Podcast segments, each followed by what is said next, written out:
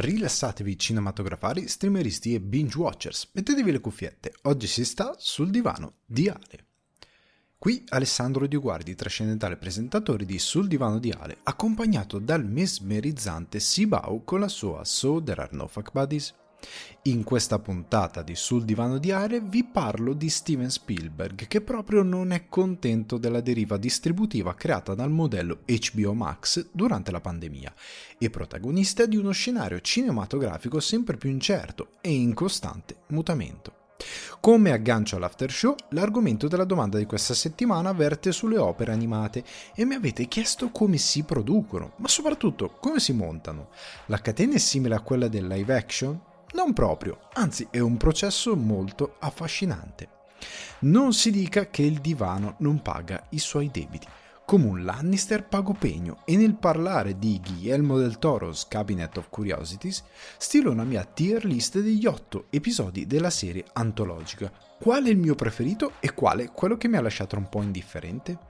Siamo a cavallo delle feste, cambiano le grafiche, ma si infila per qualche settimana il Noir Vember, rubrica dedicata agli amanti del noir. Parto con un film cupo e crudele, Night in Paradise. Alleggerisco i toni con una commedia Prime Video, I Want You Back.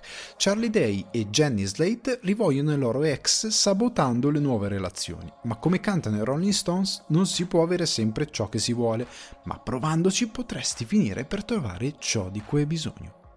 Chiudo con il lungo addio a Chadwick Boseman, Black Panther Wakanda Forever. Il nuovo film dell'MCU si rivela uno dei più interessanti del 2022 e degli ultimi anni di cinema e tv Marvel. Per chi rimane dopo titoli di coda, l'after show di Sul Divano del Diale vi offre una riflessione sulla terza stagione di Solar Opposites e sulle serie animate. Chiacchiere, domande e argomenti frizzantini vi aspettano in questa puntata di Sul Divano di Ale. Ragazzi e ragazzi, ascoltatori e ascoltatrici, bentornati o bentrovati sul divano di Ale.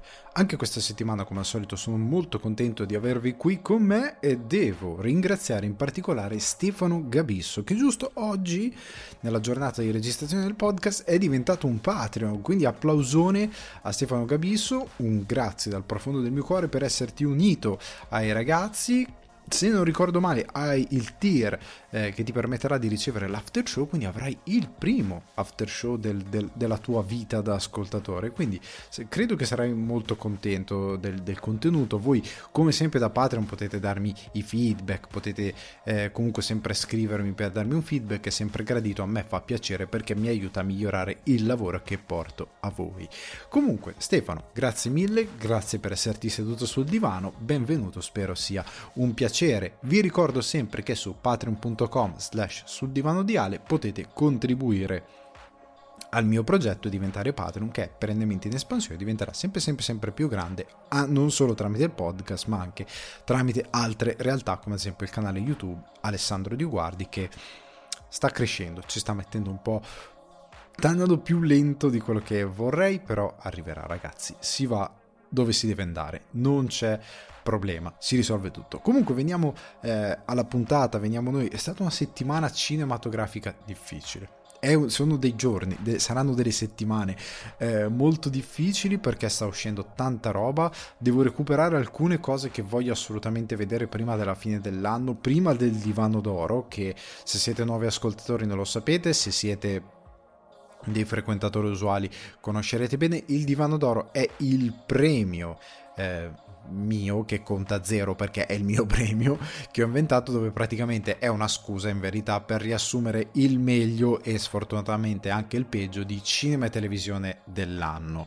Eh, quindi è un premio abbastanza che lascia il tempo che trovo ovviamente però è un modo goliardico per stare con voi. Se volete recuperare quello del 2021 lo trovate sul mio canale youtube eh, Alessandro Di Guardi dove c'è già stata appunto la prima edizione l'anno scorso dove trovate i vincitori e che in, in, parte impattano i vincitori del 2022 perché alcuni film essendo ehm, che io nel 2021 ero ancora eh, residente a Dublino quindi in Irlanda il mio calendario cinematografico era diverso quindi le regole del divano d'oro prevedevano quanto distribuito in Europa nel 2021 e quindi film come Licorice Pizza e Spencer sono già andati al divano d'oro del 2021 e quindi non faranno parte del 2022 perché sono due film che poi sono usciti a gennaio. Quindi per me l'anno cinematografico senza quei due film, vi anticipo già, è un po' moscio.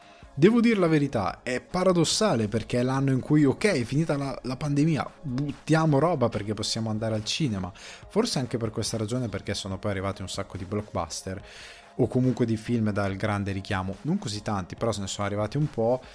Però sta di fatto che è stato un anno un po' non è stato così entusiasmante, devo dire la verità. Eh, ho perso alcune chicche che non so se recupererò per fine anno, alcune le riuscirò a recuperare, però ecco c'è un po' di roba che devo vedere appunto per fare il divano anche a livello televisivo. Ovviamente è impossibile per me guardare tutto per una questione di tempo, di tipo di lavoro che svolgo è impossibile letteralmente guardare tutto, cioè non ce la potrò fare mai nella vita per come è stabilita la mia routine in questo momento. Magari dal, dal prossimo anno 2023 riuscirò ad avere molto più spazi per vedere determinate cose per fare un divano magari un po' più ricco già quello di quest'anno comunque sarà molto molto molto ricco molto molto impegnativo perché ad esempio sul lato della televisione c'è un sacco di roba, molto più che sul cinema. Ho visto paradossalmente più televisione che cinema e non per questioni di comodità, eccetera, eccetera, ma perché c'è davvero tanta roba e rimarrà fuori un po' di roba che sembra interessante.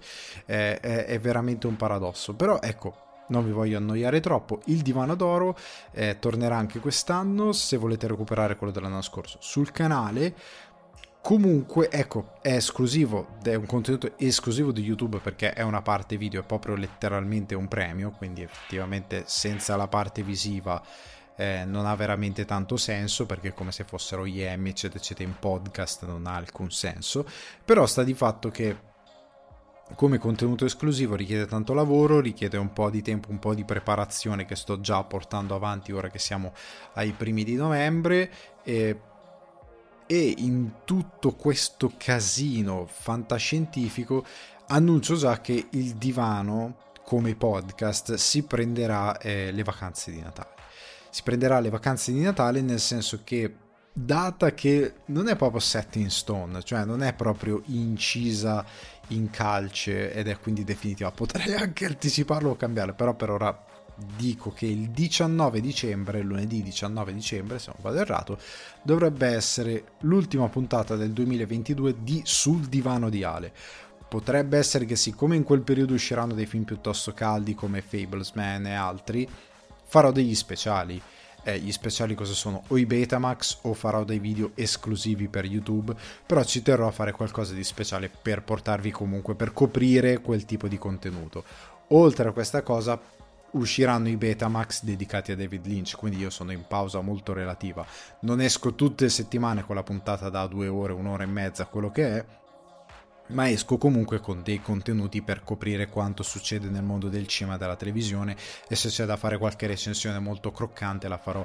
Ci sarà qualcosina di Natale che, al quale sto lavorando, però ecco ho letteralmente bisogno di questo stacco perché quest'anno è stato senza stop tranne quel paio di, di quei due o tre settimane estive però ho bisogno veramente di un altro stacco perché comunque mio, la mole di lavoro che ho è molto grande poi mi serve anche per riformare il divano per l'anno nuovo per, dare, per cominciare a gennaio con la stagione 4 con eh, un nuovo piglio con tante cose diverse quindi ci sarà bisogno di questa pausa Veniamo alle prime chiacchiere di questa settimana. Devo partire con una chiacchiera personalmente molto triste. Non so quanti di voi saranno allineati su questa cosa, però ci ha lasciati questa settimana proprio venerdì sera, se non ricordo male, Kevin Conroy. Kevin Conroy è il, il voice actor storico di Batman. Quindi negli Stati Uniti Batman da Batman The Animated Series, per noi la serie quella storica di eh, Bruce Team cantata con la sigla di Cristina D'Avena, diciamo, era Kevin Conroy e aveva con lui eh, Joker doppiato da ehm, Mark Hamill per alcuni semplicemente Luke Skywalker perché tanti lo conoscono per quel ruolo lì però lui faceva il Joker ed è per me, nonostante io sia cresciuto con le voci italiane, che tra l'altro se voi ascoltate l'inglese e l'italiano, le voci italiane sono abbastanza perfette, nel senso che riescono tantissimo a incarnare la corposità di Conroy a livello di voce, che è una voce molto profonda, molto imponente, nonostante lui fosse un uomo alto ma molto eh, snello, un fisico da diabolic, cioè molto longilineo, mentre Batman è molto grosso e imponente e lui riusciva a dargli questa voce molto grossa, molto imponente, che io non so fare perché non sono un voice actor professionista, però ecco, lui aveva questa voce, il doppiatore italiano secondo me riusciva a riprodurre quell'intenzione e anche quello che faceva Joker riusciva a stare dietro a Mark Hamill, che però se voi lo ascoltate in originale è formidabile, soprattutto la risata di Joker di Mark Hamill è la migliore risata di Joker per me in assoluto, la più terrificante nonostante fosse un cartone animato. Magari alcuni di voi l'hanno sentito perché se avete giocato la serie videogame Batman Arkham e avete lasciato la lingua originale piuttosto che quella italiana dove sono tornati i doppiatori italiani perché erano, hanno scelto gli stessi doppiatori ehm, diciamo hanno scelto la coppia di doppiatori italiano e americana come facevano di solito. Però se l'avete giocato in lingua originale avete sentito la voce di Kevin Conroy quel Batman molto diciamo maschio molto, molto imponente nel, nella sua impostazione vocale. Ci ha lasciati lui era per tutti la voce di Batman, non ho mai tollerato, dico la verità, DC che ha sempre scelto dei voice actor diversi per i lungometraggi di Batman molto spesso, eh, non gli è stato sempre dato il ruolo, molte volte è stato dato ad altri. Eh, paradossalmente, ad esempio, l'attore eh, Ben McKenzie, il famoso Ryan di The O.C., che ha fatto il, il giovane commissario Gordon in Gotham, in Batman anno 1, se non ricordo male, doppia Batman. Eh, ecco, questi paradossi incredibili. Però io con Roy l'avrei sempre trovato bene perché nel mio immaginario, quando ho guardato qualcosa di originale, per me Conroy era Batman. Eh, ha fatto anche qualche ruolo in, eh, in qualche serie eh, DC, se non ricordo male, proprio in Batwoman, dove lui faceva Bruce Wayne e poi anche in, ehm, quando hanno fatto l'adattamento Crisi nelle Terre Infinite ha fatto una delle versioni di Bruce Wayne. Era comunque un personaggio che negli Stati Uniti era un è, è, per farvi un esempio è un po' come quando da noi è venuto a mancare ehm, eh, Colla eh, Colla che doppiava Homer Simpson e Eddie Murphy, cioè tutti sapevano quella voce lì, tutti la conoscevano, tutti gli volevano. Tonino Colla mi pare il nome di battesimo, non voglio sbagliare essere eh, poco rispettoso, però lui era una voce, è stata la voce dell'infanzia mia come di tanti di voi sicuramente, cioè voi pensate a Homer Simpson, sentite a colla subito, immediatamente, ehm, senza mancare di rispetto a chi poi ha preso in mano l'eredità del personaggio, però tutti vogliamo bene a lui mm, perché ti è entrato dentro e perché la sua interpretazione è stata formidabile. E, ed è più o meno la stessa cosa per Kevin Conroy nei panni di Batman. Quindi lo salutiamo, lo ringraziamo è morto tra l'altro relativamente giovane perché ha 66 anni non era proprio il caso di andarsene. Sfortunatamente è successo e gli mandiamo un, come si usa dire che la terra gli sia lieve perché è per molti di noi il nostro Batman. Chiudiamo, alleggeriamo i toni con su Apple TV Plus è arrivata la terza stagione di Mythic Quest. Io ve ne ho parlato in passato, ve ne continuerò a parlare, ve ne parlerò in futuro. Arriva un episodio a settimana. Hanno messo i primi due che mi sono già divorato, ma me li già riguarderò. Mi ero già riguardato tutta la serie aspettando questa seconda stagione, ma mi riguarderò questi primi due episodi perché mi sono piaciuti un sacco. Si riprende da dove era finita la stagione 2. Tra l'altro non ritorna eh, l'attore che interpreta lo scrittore perché sta facendo la seconda stagione di White Lotus, che è qua in Italia, in Sicilia, e quindi per conflitti di schedule non riusciva a essere anche in Mythic Quest, da quello che ho capito, e hanno scelto un modo per salutarlo che è stupendo. Stupendo, riflette perfettamente il personaggio ed è gran- coerente anche con quella che è stata la sua storia e all'interno di Mythic Quest. Per me è un il personaggio è CW Longbottom, ecco mi sono ricordato il nome del personaggio, il nome dell'attore sfortunatamente non me lo ricordo, scusate, però ecco, a me piace tantissimo il suo personaggio, mi piace tantissimo come l'hanno chiuso e um, era straordinario lì dentro nel, nel mucchio di Mythic Quest questo scrittore che era stato un grande del fantasy, è veramente straordinario, poi super politicamente scorretto, veniva utilizzato anche per inserire questo elemento in, in una maniera molto intelligente per quanto mi riguarda e, e, che dimostra a tutti che puoi continuare a dire certe cose pur non dicendole ma facendole non, usando tuo, la tua intelligenza di autore per, per, poter fare certe battute. Comunque ecco ehm, guardatela se non avete ancora guardato Mythic Quest assolutamente guardatela perché è una serie grandiosa però ve ne tornerò a parlare in futuro parliamo di un'altra cosa che questa settimana non avremo tantissime news perché c'è la tier list di Cabinet che sarà lunghissima, le recensioni che saranno corpose, quindi ragazzi cerchiamo, è una domanda molto ganza, quindi le news sono pochine, sono belle, sono un paio di news, belle, belle, belle dense, però ci siamo. Allora, parliamo di Dampier, che io non sono riuscito ad andare a vedere al cima, anche perché è stato al cima tipo 20 minuti, cioè è stato al cima due weekend, un weekend, alcuni di voi hanno detto nel mio paese l'hanno tenuto 4 giorni e poi l'hanno tolto. Un film che ha speso 15 milioni, più di Freaks Out di Mainetti che ne aveva spesi 12 se non vado errato, più di Diabolic che è una trilogia di un personaggio famosissimo, 15 milioni. Le recensioni non sono gentili. Eh, non sono veramente gentili. Chi non ha voluto sbilanciarsi come vari influencer che ho visto sono andati a Lucca, diciamo che hanno cercato di non sbilanciarsi, però facendo intuire che diciamo, la visione del film non è stata edificante.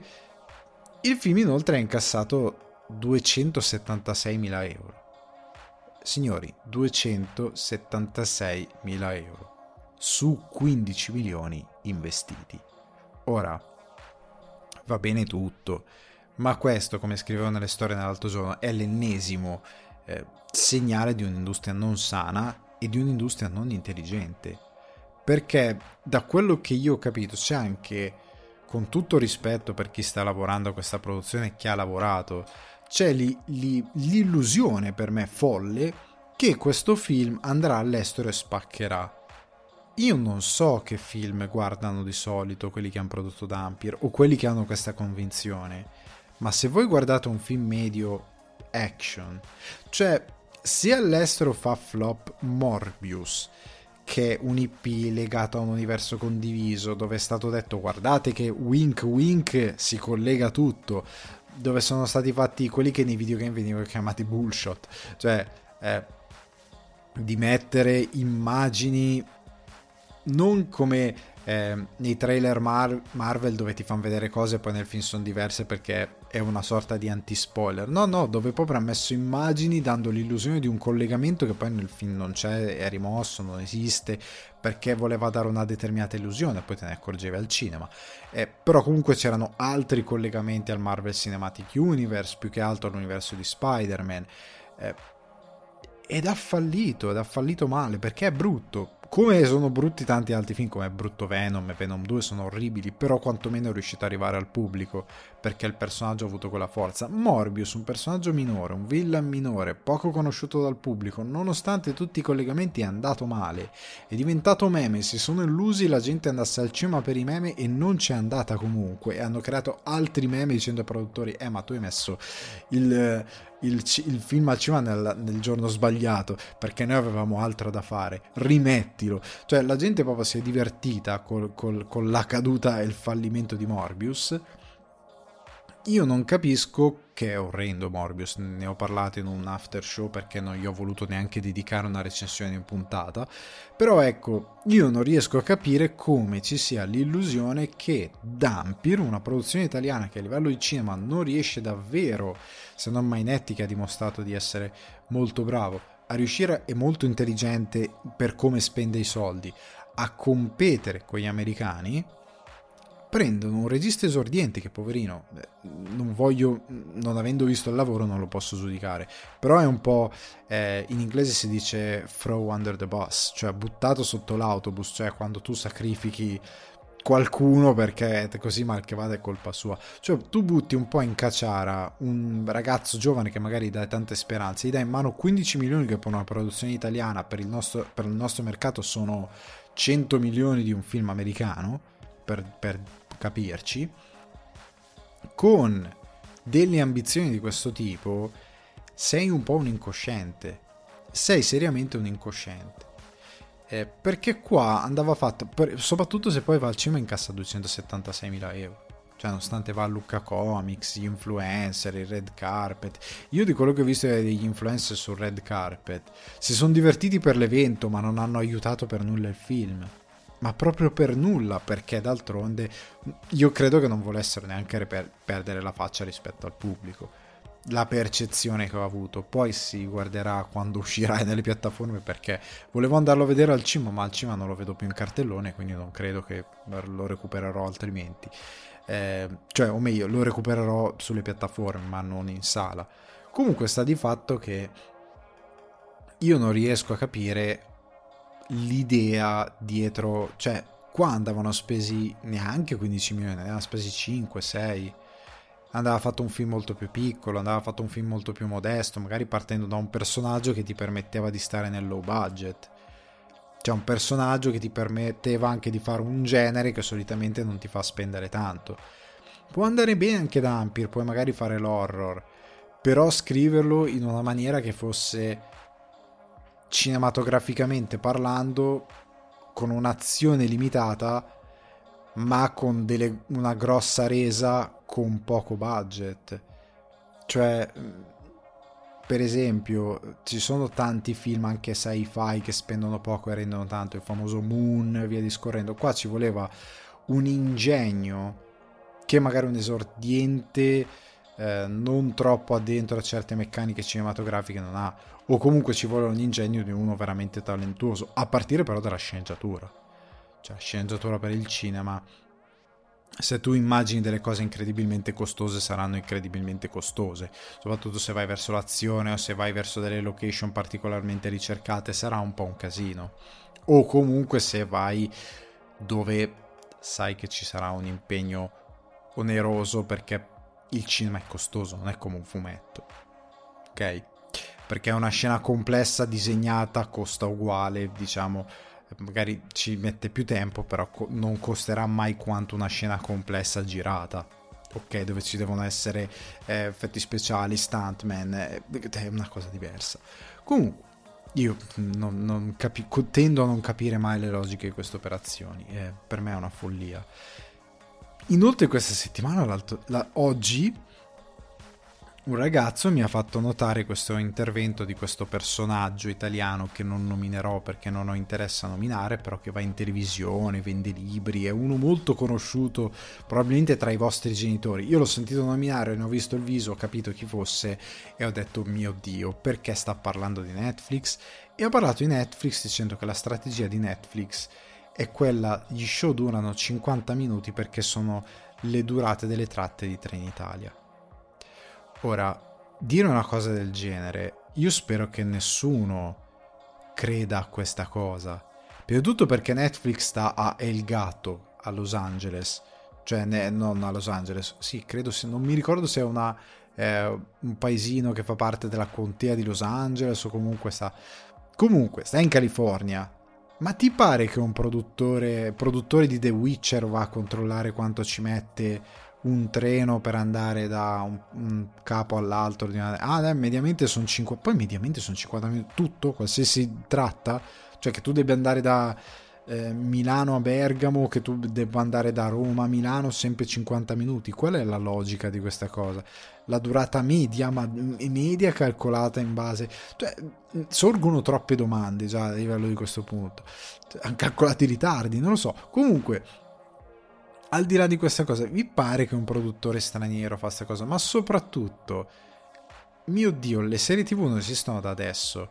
Cioè, se lasciate da parte le sitcom, una serie TV a livello di minutaggio, ben prima di Netflix, durava tra i 40 45 minuti e i 50 55. Cioè, ma non è una cosa di adesso, è una cosa che addirittura i pilot, pilot di Twin Peaks durano un'ora e mezza, è un film praticamente. Ma vi pare che può essere un ragionamento che ha senso? Io spero che nessuno, che questa cosa cada nel vuoto, perché è imbarazzante per l'intelletto di chi ascolta, per l'intelletto di chi la dice. Io questa cosa di inimicarsi Netflix in Italia, in particolar modo in questa maniera, in questa cosa di eh, cercare sempre marcio di schemi, oltre al fatto che mi sembra derivare sempre da un'ignoranza di base, cioè io non conosco gli argomenti, butto delle teorie che sono senza senso, però sono un po' complottiste, quindi mi ascolterà qualcuno. Cioè, non riesco a capire questa logica anche per chi ci può credere cioè se siete dei, uno spettatore medio che guarda anche il tenente Colombo si renderà, si renderà conto che non ha senso quella cosa lì ma anche la signora in giallo cioè è imbarazzante. Andiamo avanti. Però lo stato delle cose è più o meno questo. Entriamo invece nelle, nelle news un po' simpatichine. Perché in settimana c'è stata questa cosa, questo teaser misterioso di una collaborazione Studio Ghibli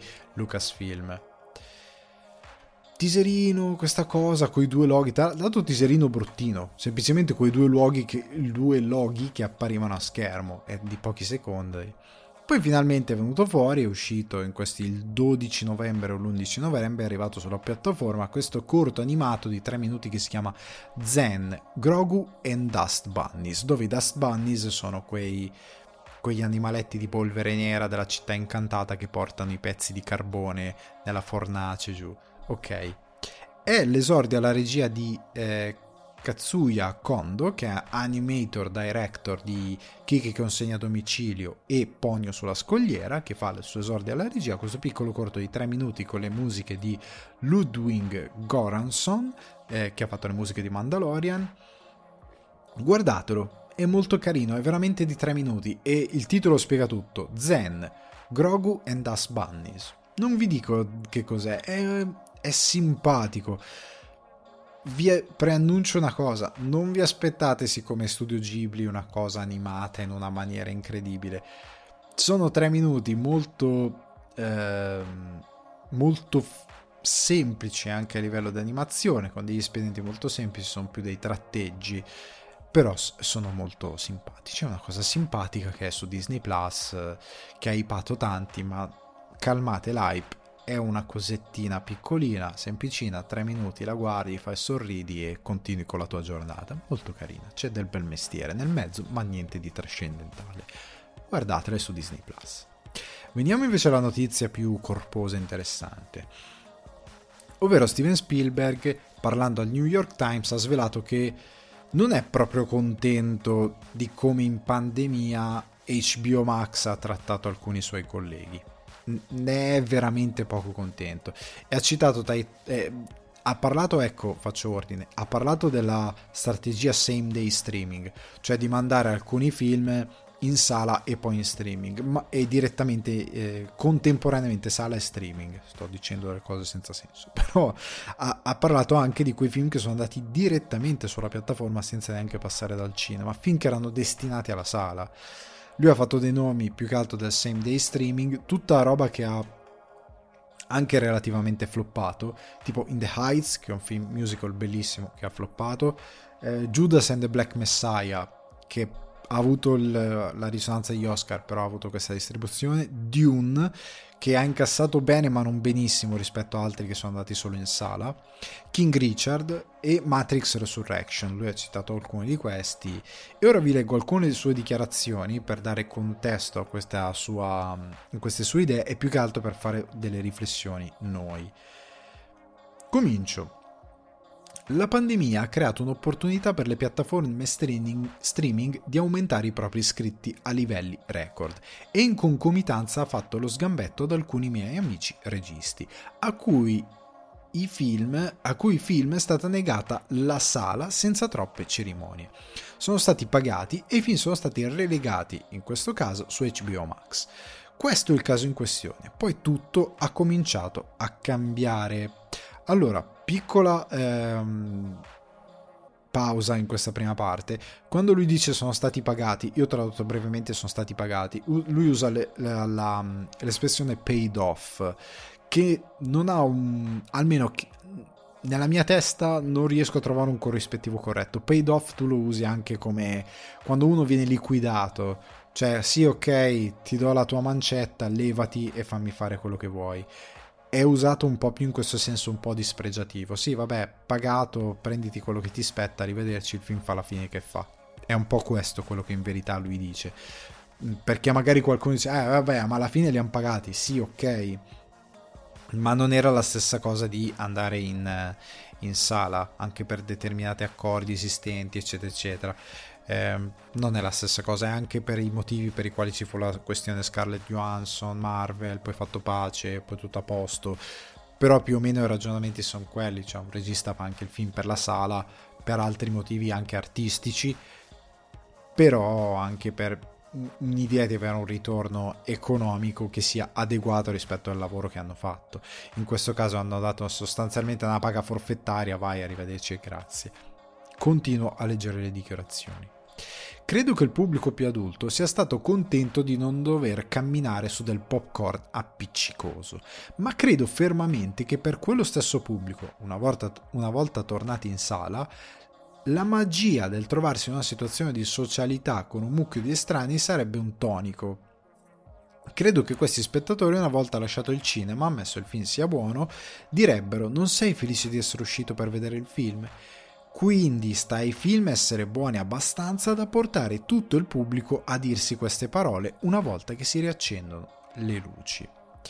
Questa frase è molto importante, eh, quello che dice Spielberg è molto importante perché lui è conscio che un certo pubblico, lui dice tra le righe, è stato sollevato di non dover andare in quelle orribili multisale dove c'è popcorn appiccicaticcio per terra. Io sono stato tante volte in multisale analoghe vivendo ehm, per molto tempo in Irlanda, che poi ho smesso di frequentare appunto per questo problema.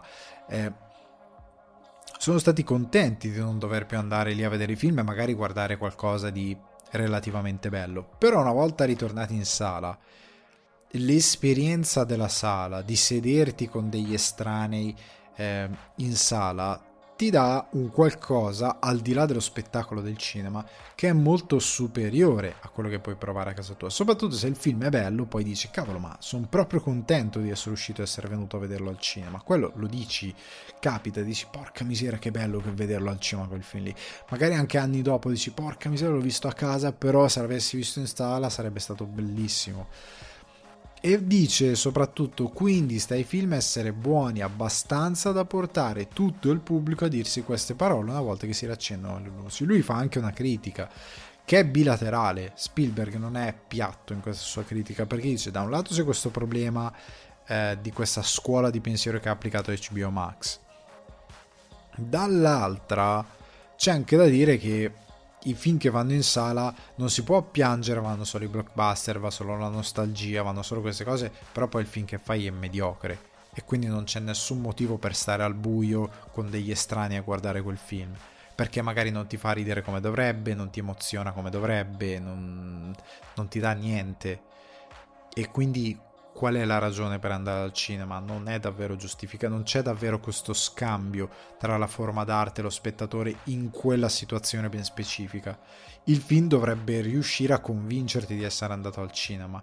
Ti può capitare un film brutto, è ovvio, ti può capitare un film che ti lascia così, ma quando un film è bello in sala, indipendentemente che abbia VFX, effetti speciali, quando semplicemente anche una bella storia d'amore, eh, un Harry ti presento Sally, un ora che siamo sotto le feste, It's a Wonderful Life, la vita è meravigliosa ti dà un senso di reward di dire cavolo che bello, però ho riso con tutta la sala, ci siamo emozionati, piangevano tutti, è bella quella sensazione, ti dà un senso di comunione che non ti dà altro. E poi lui eh, lo dice eh, e dice una cosa importante che appunto è questo discorso, e cito.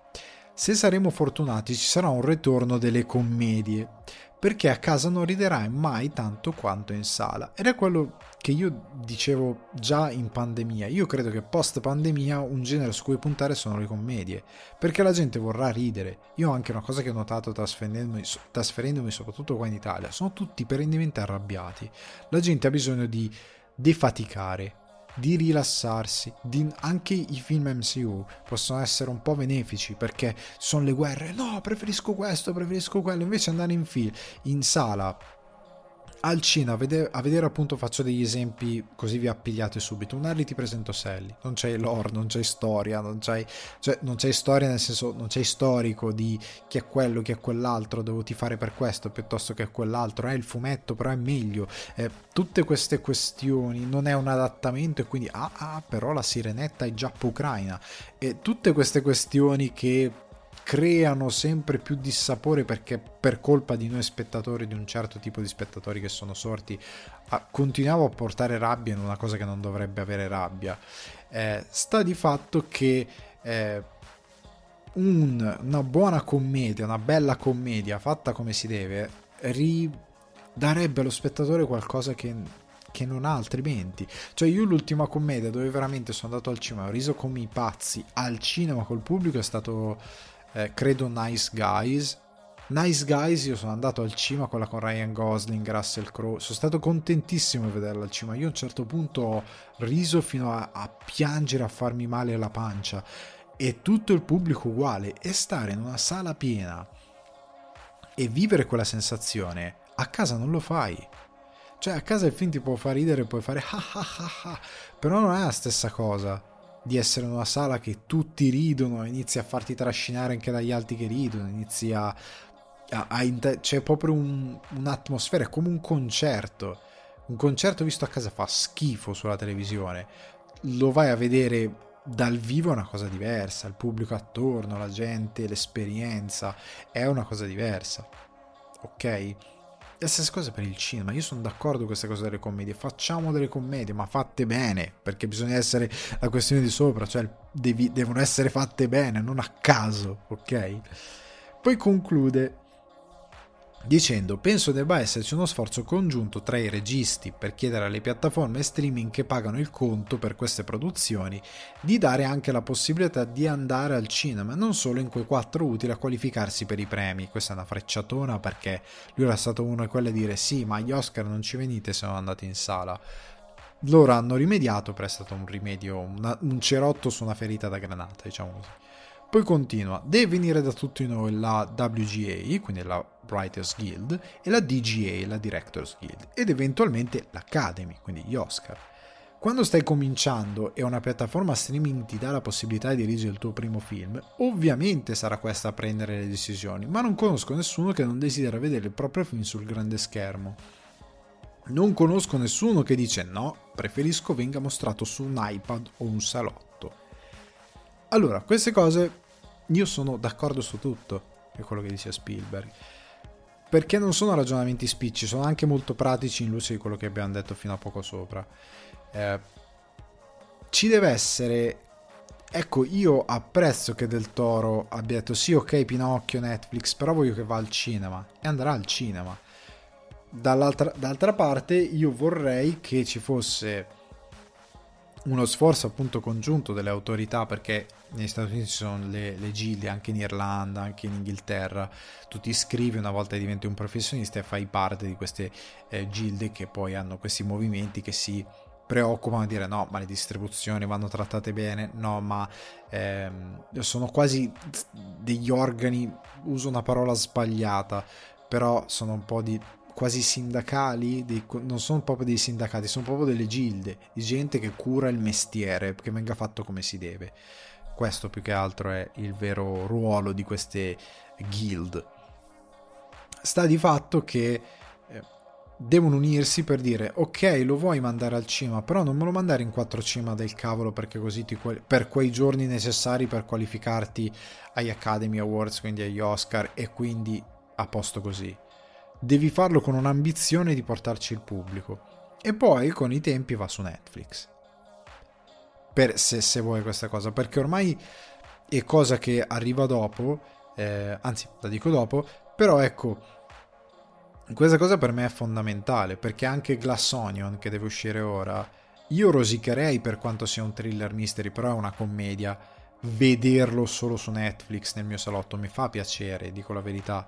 Però io quando lo vidi a Toronto e lo vidi in sala, al di là dell'esperienza magnifica di avere cast e registi che parlavano, e regista eh, Ryan Johnson che parlava, però l'idea di vederlo in quel cima enorme, con quello schermo grandissimo, ogni volta che c'era una battuta tutti ridevano come matti. Finito il film, l'applauso, anche sono andato a vedere Wakanda Forever, c'è stato l'applauso, anche se la sala non era gremitissima perché era la versione voice over ed era anche un venerdì sera, quindi magari non era strapieno.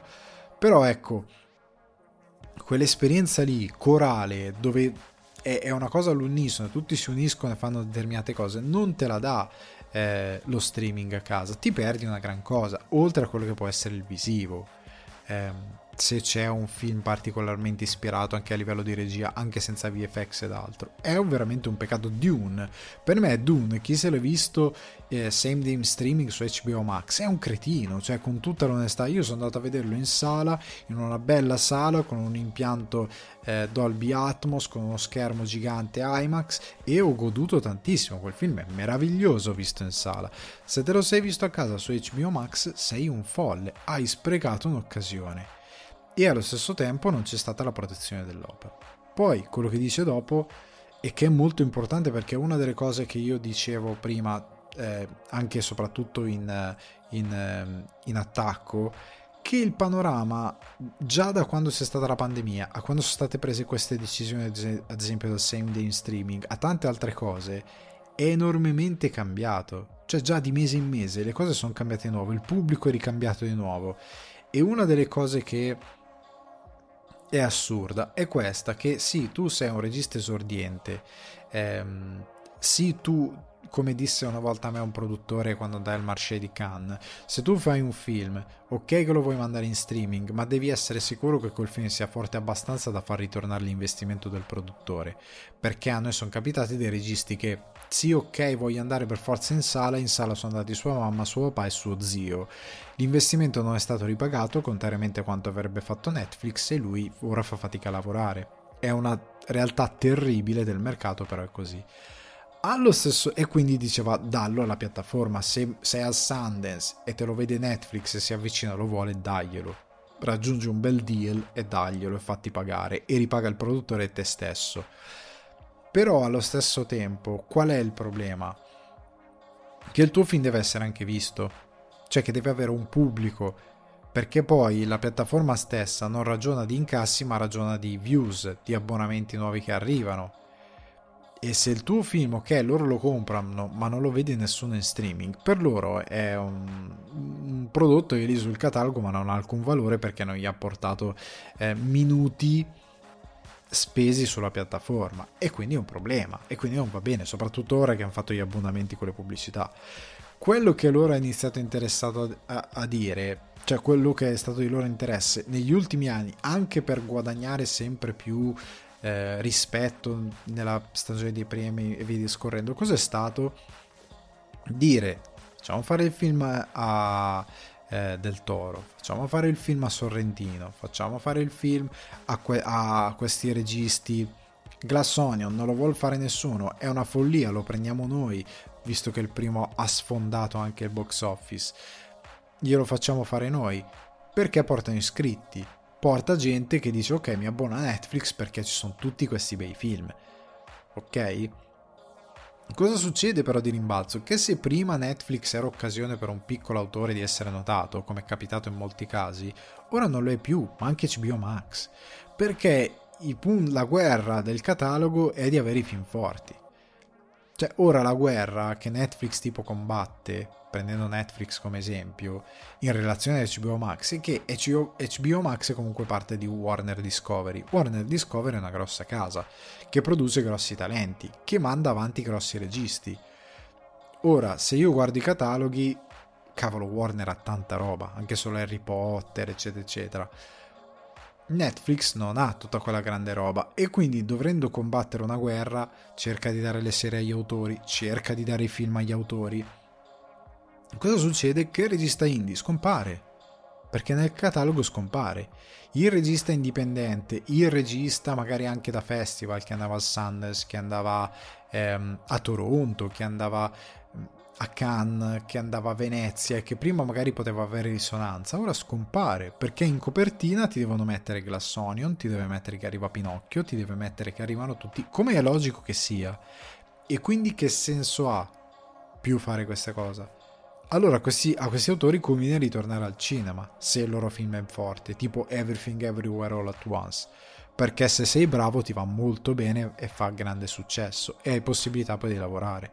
Cioè siamo tornati, abbiamo fatto il giro per quanto riguarda certe cose, ok? E quindi quanto si dice, il mercato è cambiato nuovamente. Perché tu rischi di scomparire. Perché il pubblico guarderà Glass Onion e non si guarderà il film indipendente che passa in copertina per mezza giornata o non passa proprio, perché tante volte viene rilegato a notifichina con la campanella che non guarda nessuno, cosa c'è di nuovo su Netflix? Ah, questi film tu guarderai quello che ti passa in copertina, guarderai i top 10 visti quella settimana e ti guarderai, come farò io perché sono un malato, il nuovo film di Natale con Lindsay Lohan piuttosto che magari un film andato a Cannes, a Venezia, quello che è, che non è adeguatamente segnalato e che non ti vedrai sulla piattaforma. Eh, e come si fa?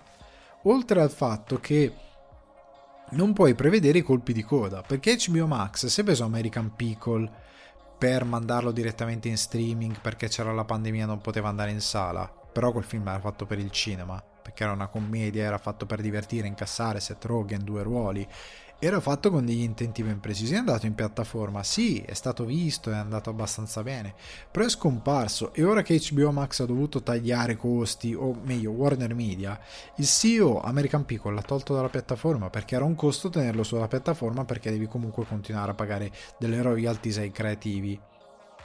E quindi che senso ha avuto? Che senso ha avuto mandarlo direttamente in streaming per poi fargli comunque un danno perché non si può più vedere perché l'hai tolto dal catalogo? È una follia. E quindi anche qui fa tutto il giro. Quindi chi lavora che garanzia ha che quel film verrà visto? Tanto lavoro, tante mestiere, magari con una buona campagna marketing poteva anche arrivare ad avere un buon incasso, invece qua va su una piattaforma e scompare per tutti i meccanismi che abbiamo appena analizzato. Meccanismi che sono arrivati a diventare tali negli ultimi due anni e qualcosina perché Netflix ha iniziato a investire di più tanto su certi attori ultimamente. Ma poi cosa succede se cambia di nuovo tra due o tre mesi e peggiora la situazione? O magari migliora? Credo peggiorerà perché ci sarà sempre più una guerra visto le piattaforme che stanno venendo a galla di questo tipo. Ok, la guerra continuerà ad andare avanti su questa cosa, non ti prenderai Marvel ma ti prenderai altre esclusive di, andi- di altri grossi nomi. Perché deve uscire, que- deve arrivare quel tipo di contrasto deve uscire quel tipo di catalogo che possa attirare nuovi iscritti, oltre a dire metto quello a 5 euro con le pubblicità, ok? Quindi Spielberg fa dei ragionamenti che secondo me non sono il classico ragionamento da boomer, eh ma Netflix vi fa le puntate a 50 minuti guardando tre in Italia, non è quello il ragionamento, il ragionamento non è quello di strozzano eh, gli emergenti, strozzano gli autori, non è quello il problema, il problema è che determinate decisioni partite più che altro da HBO Max più che da Netflix hanno portato il mercato a una deriva che non è sana in questo momento e che crea altre problematiche. E bisogna fare qualcosa per proteggere lo spettatore stesso tante volte ma anche gli autori perché sta diventando sempre più stesso fare il cinema. E sembra che stia un po' scemando l'idea della sala quando in verità come dice lo stesso Spielberg quando poi ci vai ci vai per un bel film fai porca miseria ne valsa proprio la pena e ti crea tutto quel meccanismo di ricordi, di... Ehm, io li ho fatti spesso, gli esempi li ho fatti anche oggi, ma appunto una vita meravigli- la vita è meravigliosa, prima parlavo di... Ehm, di Nice Guys, però anche La vita è meravigliosa, l'ho visto al cinema, l'ho visto per anni in televisione, l'ho visto al cinema con mia moglie, la sala piena qualche anno fa, è stato bellissimo, tutto il pubblico che piangeva, tutto questo pubblico eterogeneo, gente di 80 anni che come persone di 18, come noi che ne avevamo 30 e tutti nella sala piena che piangevano perché il film è bellissimo. Cioè, queste esperienze che poi io continuo a raccontare, l'idea di eh, andare a vedere eh, al cinema delle vecchie delle versioni rimasterizzate i vecchi film e vedere tutti che si esaltano. L'emozione che ho provato a vedere Batman eh, Returns al cinema non l'avevo mai visto al cinema perché ero troppo piccolo quando è uscito. L'ho visto al cinema e sono emozionato tantissimo mi è piaciuto un sacco ed è stato bellissimo anche se lo so a memoria.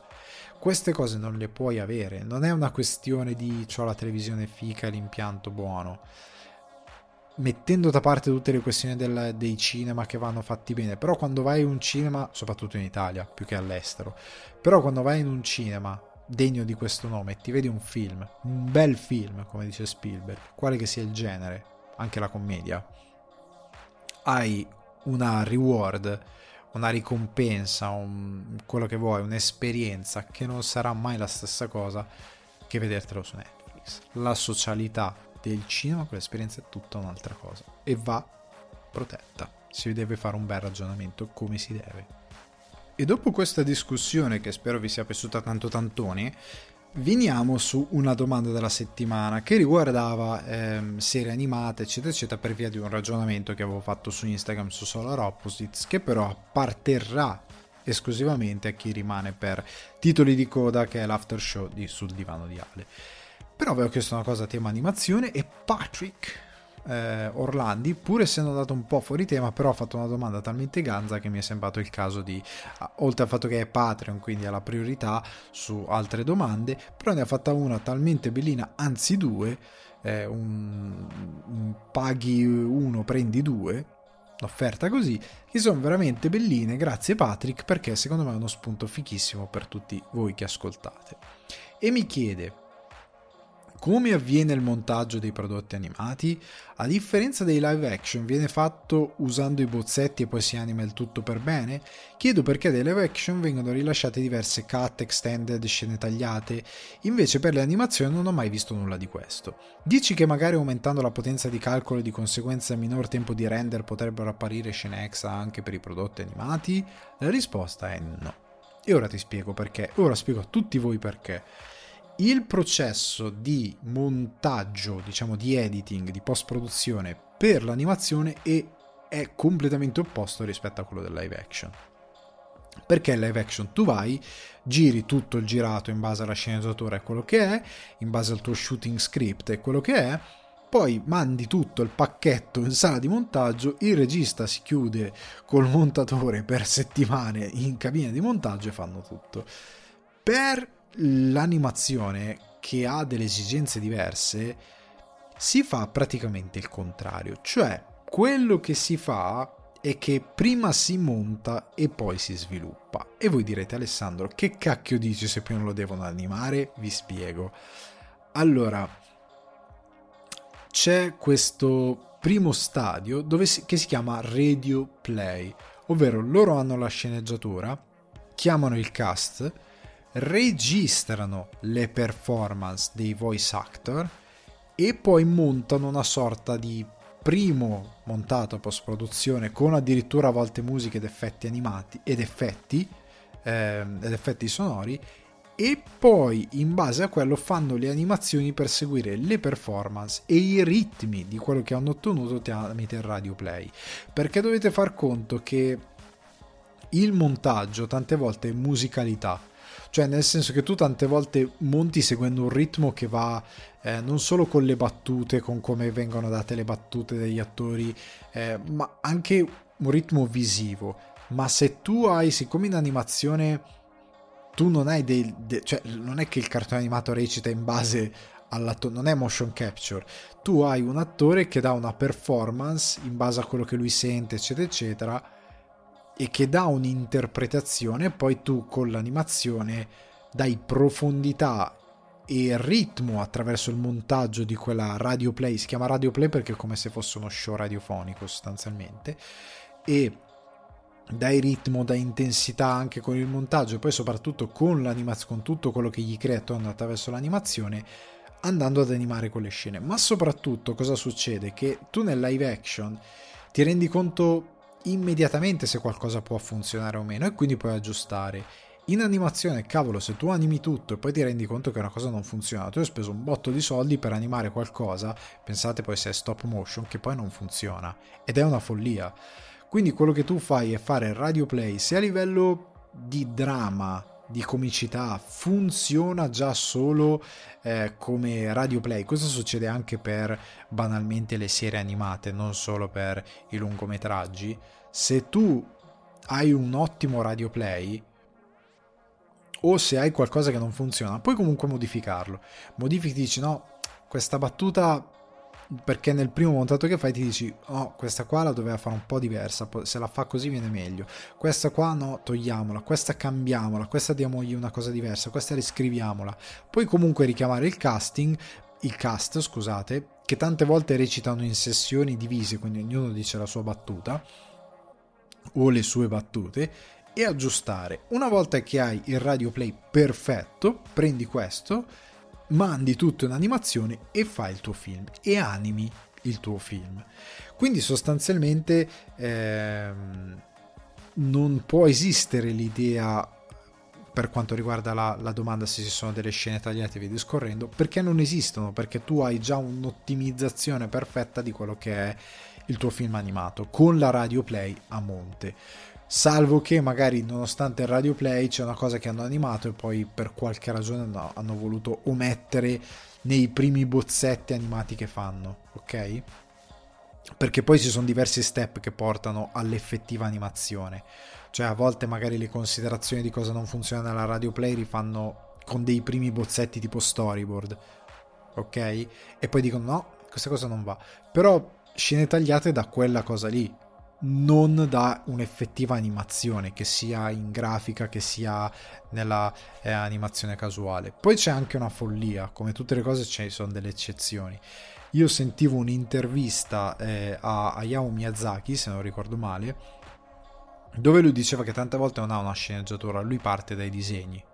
Cioè lui follia parte dal disegno e poi piano piano si forma la storia cioè disegnando i personaggi, disegnando i paesaggi, animando alcune piccole cose, piano piano la storia prende forma e viene fuori la sceneggiatura. Però lui tante volte parte da quello. Anzi, quando vi parlai di Batman Ninja, se non ricordo male nella recensione, che era una collaborazione tra DC e gli studi giapponesi, loro ebbero questo contrasto perché gli studi giapponesi tante volte eh, non, cioè avevano prima i disegni e poi mettevano i dialoghi. Tant'è che la prima versione della sceneggiatura era un casino perché non c'aveva troppo senso, perché loro avevano fatto dei disegni e poi, cioè loro solitamente facevano dei disegni e poi ci costruivano la storia e loro dicevano ma per le bocche come fate? Eh le bocche le facciamo dopo.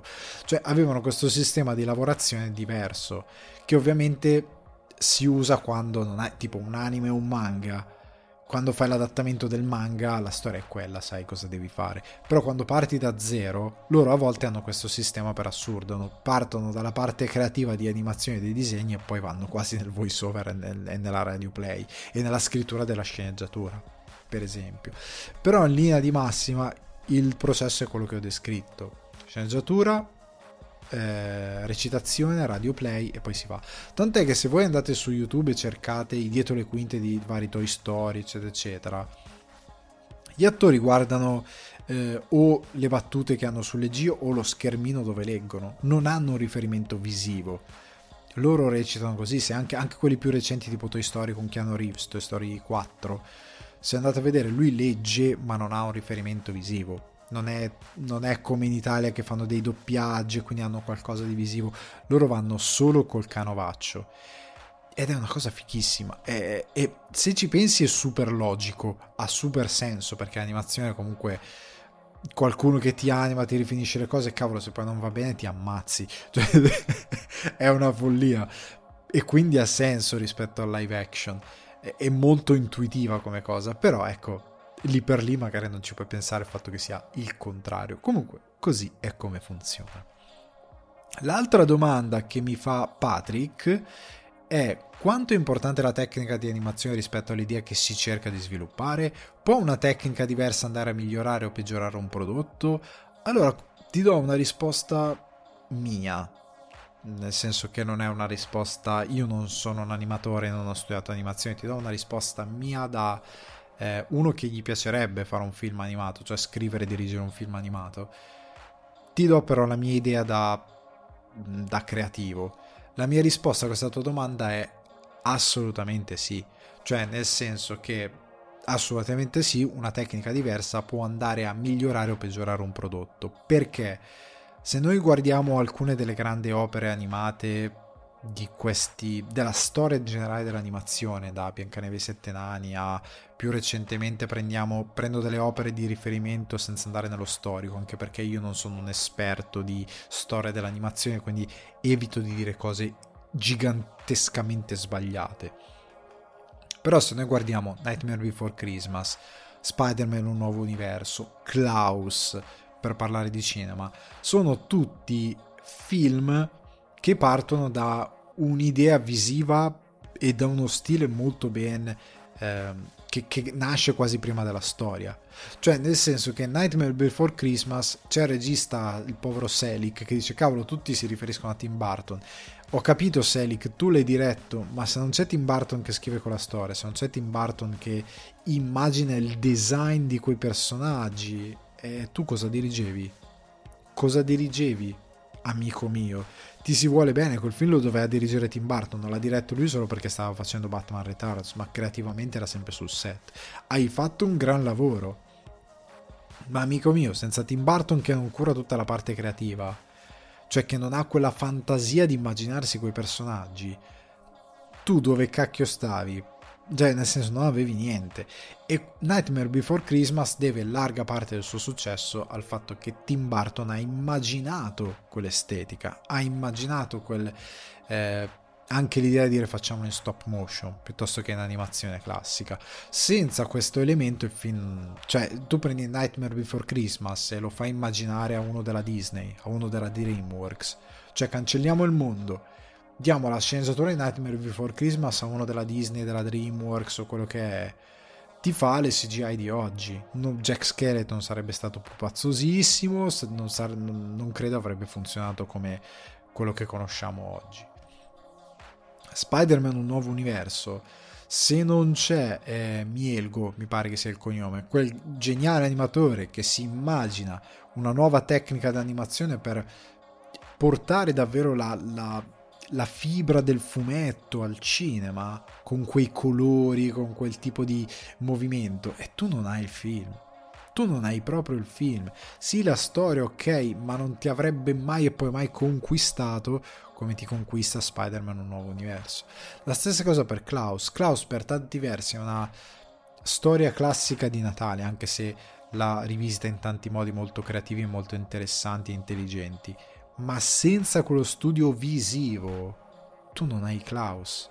Cioè senza quelle case arroccate in quel modo assurdo, senza quella tecnica di animazione che anche lì ti dà un, un calore. Il brutto de, di tante opere CGI, eh, per quanto possano essere ispirate e belle, è che tante volte non, ha, non percepisco il calore.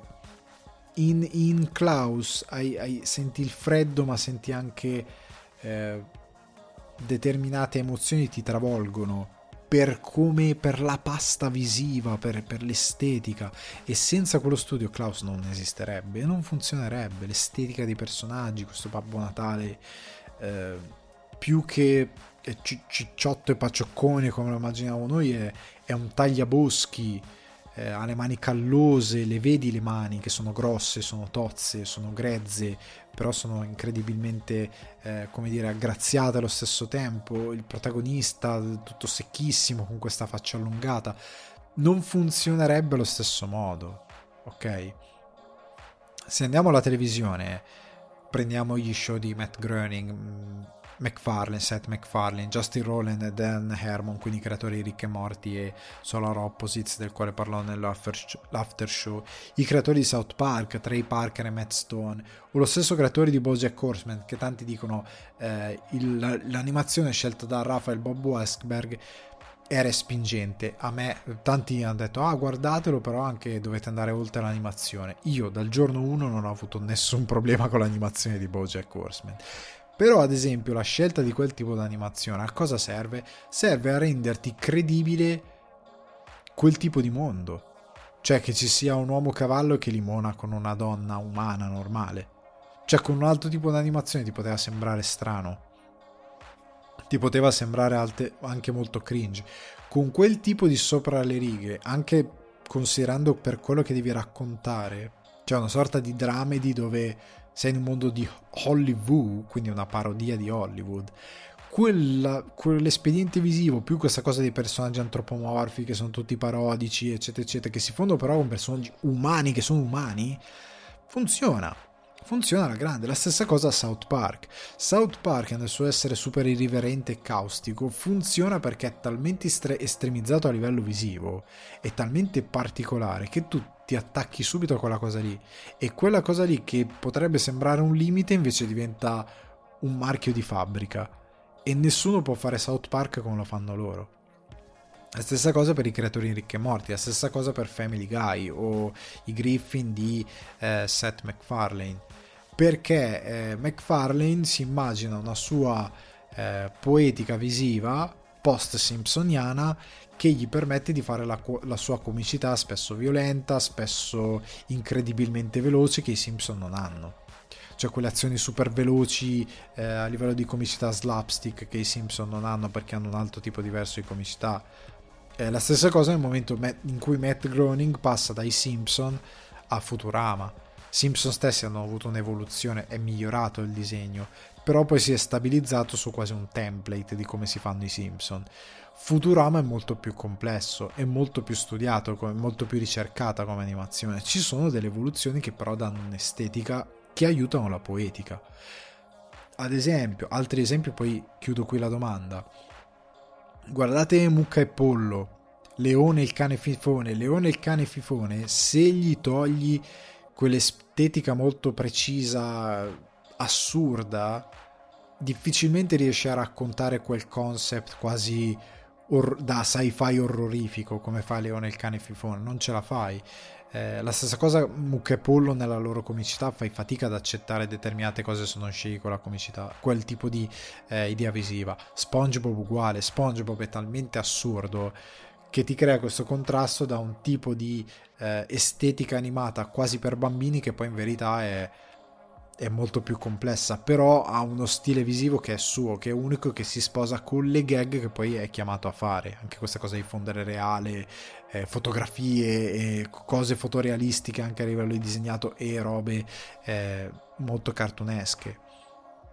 Samurai Jack. Samurai Jack è bellissimo per come è immaginato a livello visivo Adventure Time, Gravity Falls, Gravity Falls per raccontare quella specie anche di storie quasi orrorifiche, se non scegli quell'estetica e lo fai più puccioso, lo fai più eh, colorato in una maniera diversa, un po' meno squadrato e gotico, non funziona più.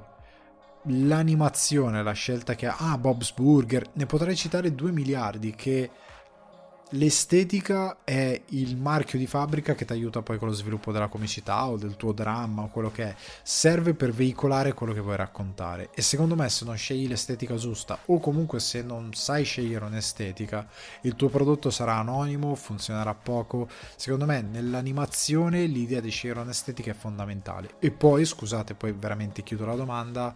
Arcane mi stavo dimenticando Arcane Arcane, se non fanno uno studio per trovare quel tipo di estetica, non avremmo avuto probabilmente l'impatto che ha avuto. È tutto, eh, o comunque una parte fondamentale, perché poi c'è giustamente anche saper scrivere, eh, però è importantissimo l'animazione, la ricerca visiva che si fa, come in un film è importante la ricerca della fotografia, dei movimenti di macchina e via discorrendo, però nell'animazione la ricerca estetica della giusta animazione è fondamentale ed è il motivo per cui io tante volte fatico a mandare giù quel... cioè la Disney se per tanti anni si è abbacchiata è perché la sua ricerca estetica era molto stagnante ed era tutto uguale.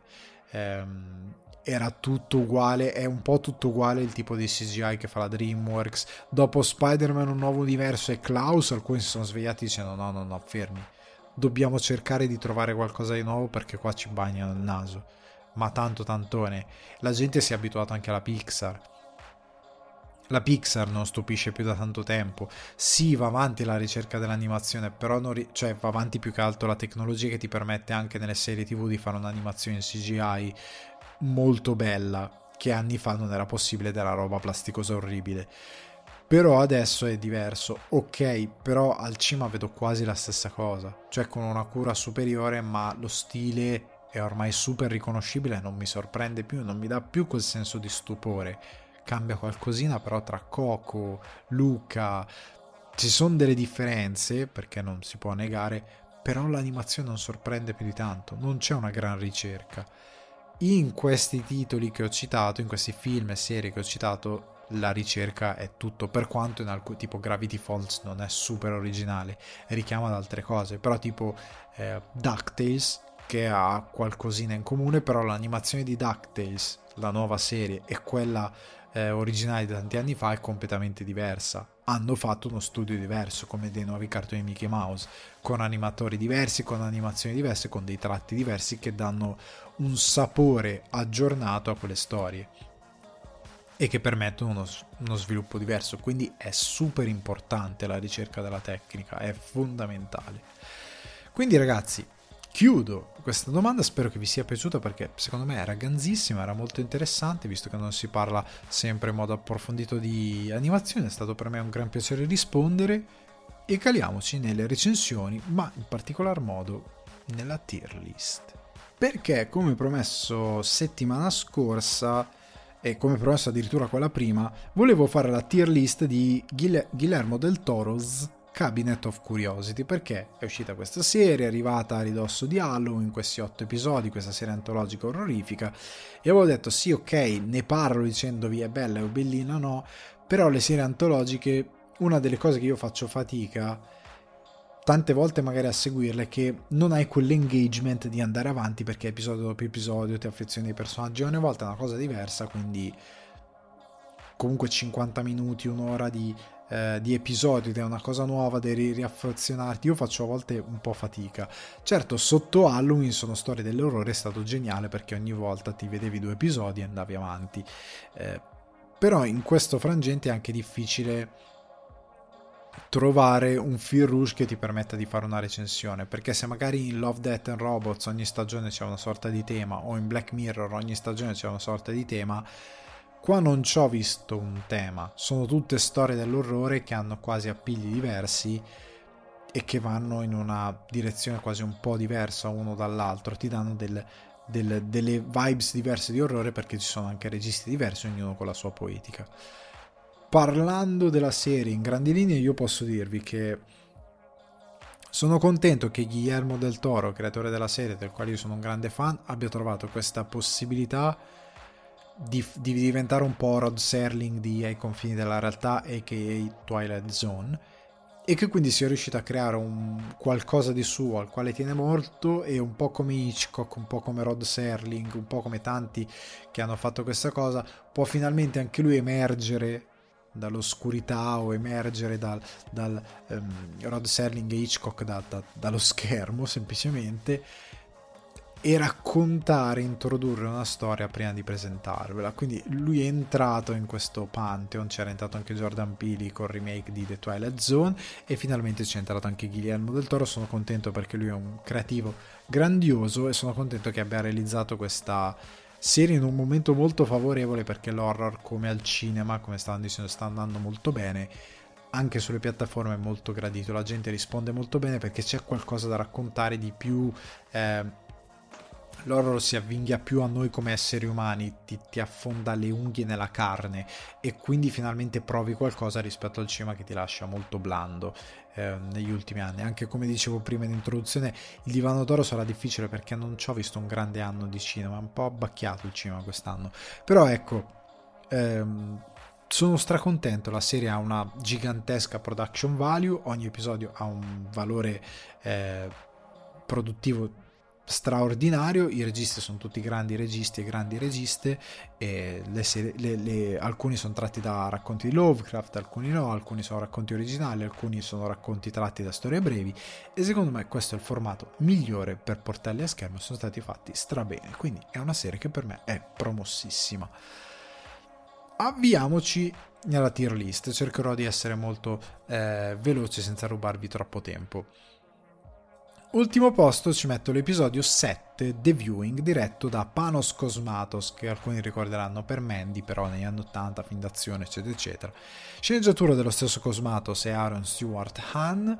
The cast, sconfinato Peter Wellet, Steve Agee, eh, Eric André, un cast bello nutrito, importante in particolar modo Peter Weller, ed è questo ricco personaggio che ritiratosi a vita privata organizza un incontro per diverse figure influenti eh, nella sua magione e poi viene a galla qualcosa di particolare.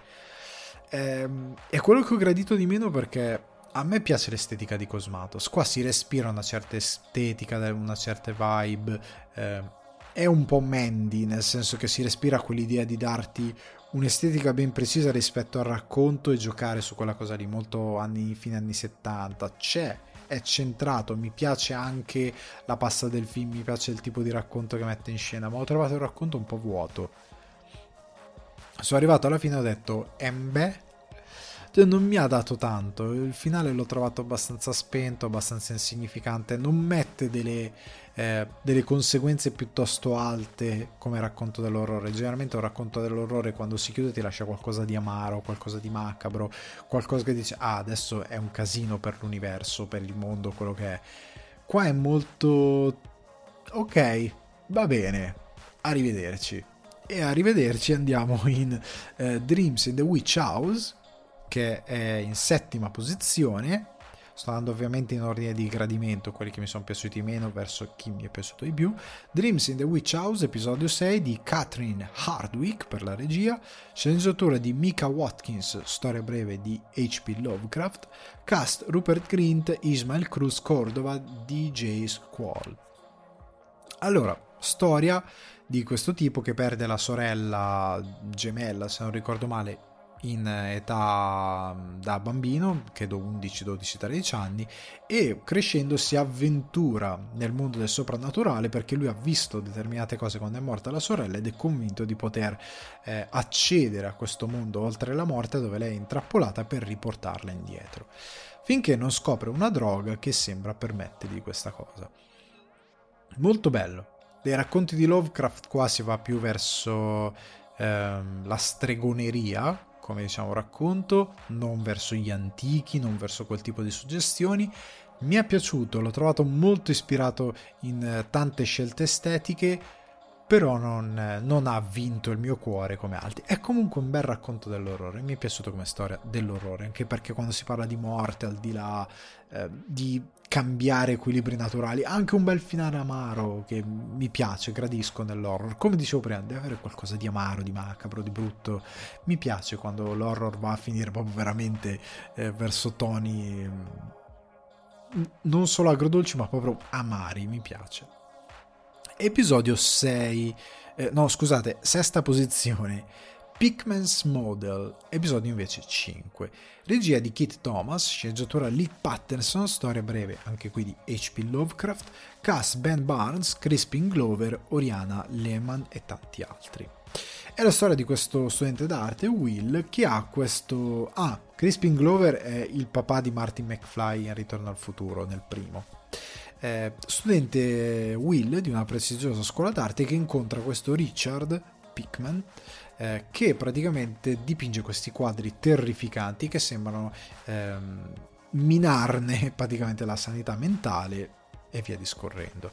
È un classico racconto di Lovecraft sul disfacimento della realtà, sul mm, portare la follia agli antichi tramite queste visioni orribili mi è piaciuto, è un Lovecraft che non ho amato particolarmente, cioè non è così poetico a livello di macabro terrore come può essere in molti altri casi, è, è molto affascinante, mi è piaciuta la messa in scena, mi sono piaciuti gli attori, eh, mi è piaciuta l'interpretazione del racconto breve, però ecco, anche qui non è tra quelli che ha conquistato la vetta. Quinto posto invece iniziamo a essere nelle zone calde, The Murmuring, episodio 8, l'ultimo episodio di Jennifer Kent, che è la regista di Babadook e The Nightingale, sceneggiatura Jennifer Kent, storia breve di Guillermo del Toro, cast Essie Davis, Andrew Lincoln, che ricorderete per The Walking Dead, Rick di The Walking Dead e Greg Elwond o Ilwond. Trama molto semplice, ci sono questi due ornitologi che dopo una perdita molto importante vanno a mm, portare avanti uno dei loro studi in questa casa isolata tipo su un'isola che si può raggiungere in barca mentre studiano gli uccelli, se non che qualcosa affiora per via della storia di questa casa. È una storia di fantasmi, del Toro che è molto intelligente, che aveva già fatto il suo eh, sto avendo un lapsus, ehm, quello con ah oddio, un lapsus totale, comunque quello della casa, Crimson Peak, sa molto bene come funziona una storia di fantasmi, da bravo appassionato d'orrore, sa che i fantasmi evocano, si dice, ognuno di noi i nostri fantasmi perché sono legati a qualcosa della nostra vita, dal nostro passato, certe cose che ci toccano molto da vicino. È un racconto, come è solita fare la Kent, molto umano, eh, che però si fonde molto bene con l'orrore, con l'idea della perdita di tante... Eh, anche qua il fantasma è strumento per raccontare la perdita. L'ho gradito, l'ho gradito molto. A, a, mi, mi, ha appassionato, ma non è quello che ha vinto il mio cuore. Perché poco sopra c'è un po' d'Italia con, scusate per questa espressione orribile, Graveyard Rats, episodio 2, che sta in quarta posizione in questo caso, regia di Vincenzo Natali, diventato famoso in tutto il mondo per Cube, su Horror Cube, sceneggiatura di Vincenzo Natali su storie brevi di Henry Kuttner, cast David Hewlett, Alexander Ealing e Ish Morris. La storia di questo tombarolo, tombarolo che va a scavare le tombe e rubare roba per tirare su soldi e che deve sopravvivere nel momento in cui si cala in un labirinto perché scopre che sono i ratti che letteralmente lo precedono nel suo compito e lui deve assolutamente ehm, derubare una tomba ben specifica perché deve ripagare un personaggio molto molto pericoloso. Allora, il buon Vincenzo Natali dirige un film qua, anche qua claustrofobico, evidentemente è nelle sue corde, orrorifico, anche qua ha qualcosa di qualco, qualche eco Lovecraftiano ce l'ho trovato. Eh, mi è piaciuto moltissimo il racconto, per quanto semplice, per quanto è molto asciutto, però è sporco, è lurido, è claustrofobico, ti chiude. Eh, contrariamente agli altri racconti, vai subito nell'orrore. Cioè sei proprio proiettato nell'idea del, di vivere con la morte, questi topi sudici. Ha un po' di ironia, però è un po' di ironia macabra eh, mi è piaciuto alla fine. All'inizio avevo detto, eh, però poi guardando il resto ho detto, ma sai che invece Natali l'ha portata a casa molto più di altri. Secondo me è piaciuto molto. Quindi, complimentoni Vincenzo Natali. Ha diretto un be- una bellissima storia dell'orrore. Però mi è piaciuto un, un, un sacco. Però in quarta posizione, perché altri tre film, arriviamo al podio, hanno vinto il mio cuore. Terzo posto, The Outside, episodio 4, regia di Anna Lili Amirpur, che è regista dell'adattamento di A Girl, A Girl Walks Home Alone at Night, sceneggiatura di Hailey Z. Boston su storia breve di Emily Carroll, cast Kate Mikucci, Martin Starr, Dan Stevens e altri. È la storia di questa mm, ragazza Stacy, ambientata tra l'altro in un non ben definito anni 70, anni 70-80, una cosa del genere. Questa ragazza Stacy eh, molto introversa che eh, sostanzialmente lavora in questa banca, se non ricordo male, dove però le sue colleghe sono molto legate all'estetica, credo anni 80, se non ricordo male, anni 80 forse avvicinandoci ai 90, perché è un tipo di sono televendite di prodotti di bellezza, è un po' quel periodo in cui l'estetica ha raggiunto un'ossessione fuori di testa. Eh, siamo quasi a ridosso della chirurgia, però non siamo ancora effettivamente davvero arrivati alla follia della chirurgia estetica, siamo ancora ai prodotti magici che ti possono cambiare. E lei in questa sua eh, co- combattere contro le insicurezze, in questa sua perennemente sconfitta nel combattere le insicurezze, inizia a provare questo prodotto che fa accadere X cose.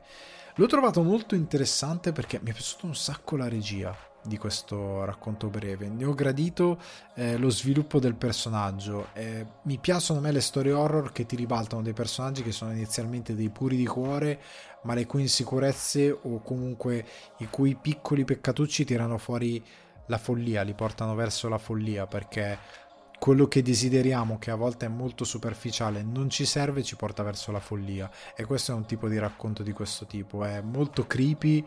Eh, nonostante abbia molta luce portato in scena molto bene, anche perché costantemente ti ribalta le cose. Ti fa credere che il personaggio protagonista sia una cosa proprio per portare avanti questo concetto di desidera determinate cose, ma in verità non dovrebbe desiderare altro perché ha tutto quello che le serve però ti porta anche il lato umano di però capisci questo personaggio che per dei motivi ben specifici si sente tagliata fuori, si sente insicura, vorrebbe essere, sentirsi più bella e via discorrendo. Quindi è molto intelligente per me come, come storia dell'orrore ed è comunque molto attuale perché il tema dell'apparire per quanto raccontato in un'epoca diversa riesce benissimo a passare anche oggi e mi è piaciuto un botto e per questo sta al terzo posto. Secondo posto c'è il primo episodio, paradossalmente, che è Lot 36 regia di Guillermo Navarro, sceneggiatura di Regina Corrado, storia di Guillermo del Toro, cast Tim Blake Nelson, Sebastian Rocher e il Pidia Cariglio. Ed è la storia di quest'uomo che acquista, eh, lui sostanzialmente è un veterano che non sapendo cosa fare, lui praticamente è uno di quelli. Non so se avete mai visto quel reality dove la gente comprava i, i box chiusi all'asta, dove loro te lo aprono, hai 10 secondi per guardare, lo chiude, tu lo compri e poi ti rivendi quello che c'è dentro. Se ti è andata bene, bene, se ti è andata male, eh, ci hai perso soldi. Oppure ci rientri in pari, oppure magari ci guadagni tanto bene, se ti va bene, bene, bene, hai avuto fortuna o buon occhio. Ehm lui però acquista questo box che appartiene a un stranissimo signore anziano che fa delle cose molto particolari e che ha dentro degli oggetti che lo porteranno verso la ricchezza ma anche a scoprire una cosa che doveva rimanere probabilmente sepolta. Bellissimo perché anche qui eh, mi è piaciuto tanto il fatto che tu parti da ehm, sempre da questi hanno veramente capito l'horror. Tu parti da qualcosa ed è il motivo per cui l'ho premiato molto di più di Lovecraft e altri, perché quelli vanno un po' più su altri aspetti che non sono così interessanti. Qua invece si esplora l'essere umano, eh, il fatto di eh, essere punito per aver fatto eh, delle cose umanamente ignobili, per quanto non, non super gravi, ma comunque gravi, per essere troppo superficiali, per essere magari un po' razzisti, perché il personaggio è un razzistone, si vede lui fa qualcosa di male a qualcuno legato a quel box, e però per la sua voglia di denaro, per quanto possa essere giustificata la sua, suo essere, eh, essersi lasciato eh, contaminare l'animo da determinate cose, lo paga a pagare un determinato prezzo che è orribile però ecco, è una sorta di questo karma terrificante eh, che a me piace molto. Parte da delle idee morali e umane molto interessanti e le trasforma in qualcosa di orrorifico. Tra l'altro, i, qua il, la parte orrorifica ha un design molto molto interessante. E, mio dio, gli ultimi eh, l'ultima parte dove l'errore esplode è veramente una roba che ho fatto Dio mio mi sono guardato alle spalle. Molto molto bello. Lot 36 episodio 1 ma sta al secondo posto. Continuando la follia al primo posto che ha vinto il mio cuore ci sta l'epis- l'episodio 3 che è The Autopsy.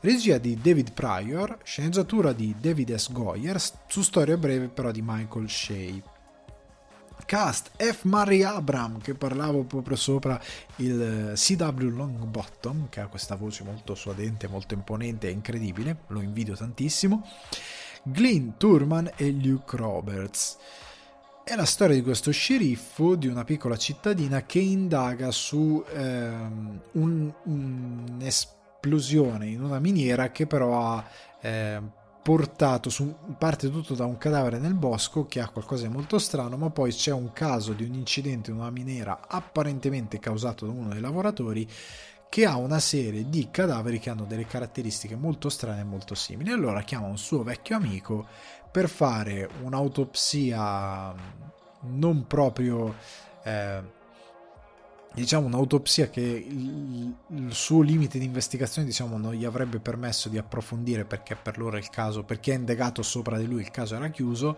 però lui per grattare tutti i suoi pruriti cerca di chiamare questo suo vecchio amico che è molto esperto e che facendo l'autopsia scoprirà determinate cose. Mi è piaciuto un sacco perché qua si va in un, erro- in un tipo di orrore diverso si esplorano eh, delle cose che sono fuori dal nostro contro- controllo, eh, ma che un po' si annidano diciamo nel nostro animo. Si parla di morte, si parla di consapevolezza della morte, eh, si parla di eh, perdita di controllo di se stessi, di poter essere eh, in certo senso manovrati.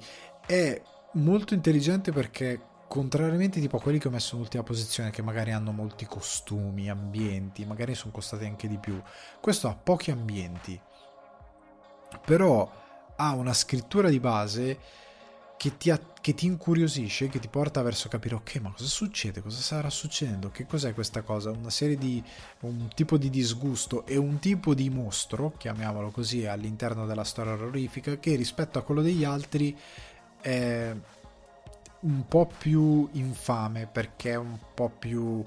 Eh, è un mostro con il quale ti ci puoi confrontare un, su un livello diverso, che è più agghiacciante sotto certi punti di vista. E, e che ti lascia completamente spiazzato. Diciamo che appartiene a una poetica orrorifica che con me eh, risuona molto bene, quindi mi è piaciuto un sacco. Per me The Autopsy è il miglior episodio, quindi complimenti a tutti, David Pryor, David Goyer, Michael Shea che ha scritto la storia originale, poi F. Murray Abram che è bravissimo, questa voce incredibile, lo amo, è troppo bravo. Ora veniamo alle recensioni di questa puntata, chiudiamo la tier list eh, del Toriana e veniamo al Noir Vember. Ho voluto introdurre per qualche settimana il Vember, saranno veramente, adesso che ci penso, guardo la, la, il calendario, saranno veramente tre appuntamenti quest'anno. Perché poi c'è Natale perché comunque in questi, in questi episodi la grafica è già cambiata già con la natalizia però in questi episodi vi porterò delle cose di Natale che voglio consigliarvi prima che si chiuda eh, il podcast di quest'anno. Qualcosina di Natale ve la porterò sicuramente oltre alle recensioni dei nuovi film e via discorrendo. Per questo dico cavolo avrò bisogno cioè chiuderò il podcast sì c'è tanta roba da vedere ma ci sarà anche il canale che però probabilmente porterà qualcosa di esclusivo perché, raga, c'è davvero troppa, troppa, troppa roba in giro. Comunque, per il mese del noir vi consiglio Night in Paradise 2020 Netflix che rientra tra le cose arrivate su Netflix e mm, calcolate relativamente che si perdono un po' perché io non l'avevo mai visto sul calendario me ne sono accorto un mesetto fa che era sul, calen- sul, sul catalogo una cosa così. Nonostante sia andato a Venezia 77. Eh, sceneggiatura e regia di Park Hong-jung, cast eh, Ji Yeon-bin, eh, Hum Tae-go, Cha Seung-won, eh, Kaone Yang. La trama è eh, la storia di Taegu parte di una pericolosa organizzazione criminale che è nel mezzo di una sorta di guerra di potere interna e quello che succede è che quando la sorella menata e la nipote eh, rimangono vittime di un orribile incidente che forse è causato da qualcuno all'interno dell'organizzazione, Taegu mette in atto una vendetta che però gli costerà molto caro. Questa è la trama che si può trovare. Non è spoiler, sono stato accusato di spoiler che è una roba che mi annoia perché io, per, per come scrivo su Cinefax e per come conduco i podcast, per me non parlare delle trame ma parlare semplicemente del film è la cosa fondamentale. Queste trame sono le trame proprio che starebbero sul retro della copertina. Quindi è o sulla bio di Netflix o quello che è o, o su IMDB a volte. Quindi non sono spoiler è la trama base ok andiamo al film. Perché ve lo consiglio? Perché è un noir molto come dire non proprio classico ma però è un, è un noir stringato nella sua concezione, nel senso che il noir nasce come un genere che vuole raccontare dei drama, dei crime drama, ok? Poi si è evoluto contaminandosi con l'hard boiled, eh, mettendo generalmente detective, indagine, ricerca, polizia, dark lady, uno schema ben preciso. Anche qua c'è comunque una mezza dark lady per certi versi. Eh, c'è, anzi, senza mezza, c'è proprio una dark lady, però non c'è propriamente un'indagine, c'è qualcosa che si snoda alle spalle del protagonista e che lo coinvolge direttamente anche se quasi per sbaglio, eh, anzi per sbaglio, proprio per quello che abbiamo appena letto in trama però ecco, è un noir molto, eh, molto poco legato a detective, casi, eccetera, eccetera, investigazione. Non è il tipo di noir dove entrate in una eh, tana del bianconiglio e vi ci perdete per andare, di- andare dietro a qualcosa che vi fa perdere quasi il, la bussola, il nord della storia. Non è quel tipo di noir, è molto più semplice a livello di storia.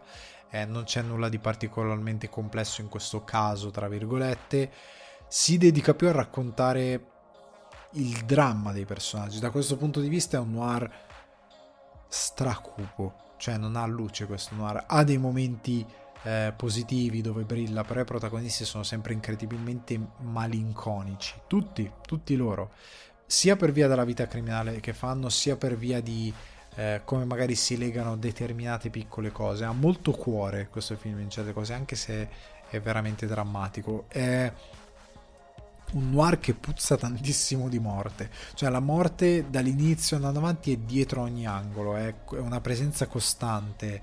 ha una forte componente drammatica molto asiatica, cioè il dramma è proprio spinto veramente tanto perché proprio non vuole dare luce e, ed è crudele sotto certi punti di vista, nel senso che in alcuni momenti farete po' porca miseria, vuoi proprio fare male, soprattutto nelle scene di violenza, eh, non tanto nella prima parte del film, ma nell'ultimo atto del film dove la violenza esplode letteralmente. Ehm, oddio, esplode in modo molto pacato perché una cosa che bisogna dire del noir è che il noir tende, non è azione, quindi vai su fino a un certo punto ma poi smorzi, torni subito giù. Le, la violenza è sempre molto stringata, sempre molto ehm, diretta, non è spettacolare e in questo film non c'è una violenza particolarmente spettacolare, c'è una violenza molto ehm, cruda, nel senso il sangue scorre a fiumi anche nel, nel, in un colpo di pistola. Eh, un pugno o un pestaggio eh, fa venire fuori la gente veramente malconcia e veramente sanguinante, eh, è veramente spinta verso un livello che posso capire possa non piacere a tutti. Non è mai macchiettistica la violenza, ecco, questo ve lo posso dire, però è pesante. Per, per, un pubblico che è magari abituato a un noir molto più posato, perché nel noir c'è sempre questo elemento di, del protagonista occhi in daga, il detective, in quello un po' più classico Airboiled, che le botte se le prende, ok? Perché il protagonista non è mai un macio assoluto, perché appunto non è azione. E quindi due mazzate se le può prendere perché siamo nel poliziesco, nel crime, nel detective story e quindi può essere preso alle spalle, può essere menato, gli può essere fatta un'imboscata, quindi c'è il pestaggio, però tante volte può essere il naso rotto che arriverà poi, però non vi dico il titolo, di un personaggio XYZ può essere un taglio sulla fronte, un occhio nero, qua invece la violenza è portata molto molto molto in alto, quindi io posso capire se l'ultimo atto del film qualcuno non lo gradirà perché a livello di, ehm, di sangue è veramente spinto in alto, è davvero crudele. E già quello che sta succedendo è tosto. E posso capire ecco, che una, un, un paio di scelte possa essere ecco, teatrale per certi versi, molto esplicita come violenza, ma anche teatrale. Nell'ultimo atto c'è una scena che, per quanto mi riguarda, si protrae un po' troppo verso questo aspetto teatrale, per quanto non per come è messa in scena, perché è cinematografica, per come è scritta, per come eh, vengono eh, diretti gli attori nel avere questo continuo rimbalzare di situazioni di violenza, è un po' teatrale, considerando che poi è così eh, verace la violenza perché c'è molto sangue, si gronda sangue. Però ecco, da questo punto di vista posso capire possa dare fastidio, possa far starcere il naso all'amante del noir un po' più classico.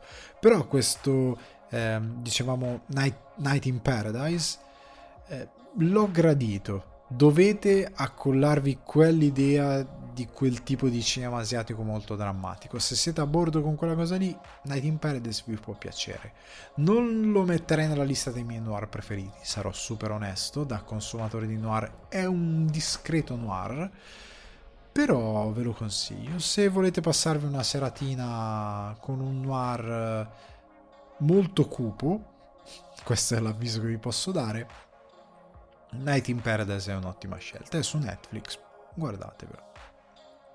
Venendo invece a un film che ci smorzerà un po' i toni dopo tutto questo sangue e questo dramma, è I Want You Back, che trovate su Prime Video. Regia di Jason Orley, sceneggiatura di Isaac Uptaker e Elizabeth Berger. Cast, mio eroe Charlie Day, Jenny Slate, Scott Eastwood, Girna Rodriguez, Manny Giacinto e tanti altri. Trama sono dei trentenni appena scaricati, ovvero Peter ed Emma, che si uniscono per sabotare le nuove relazioni dei loro ex e riconquistarli. Ora, questa è molto semplice come trama.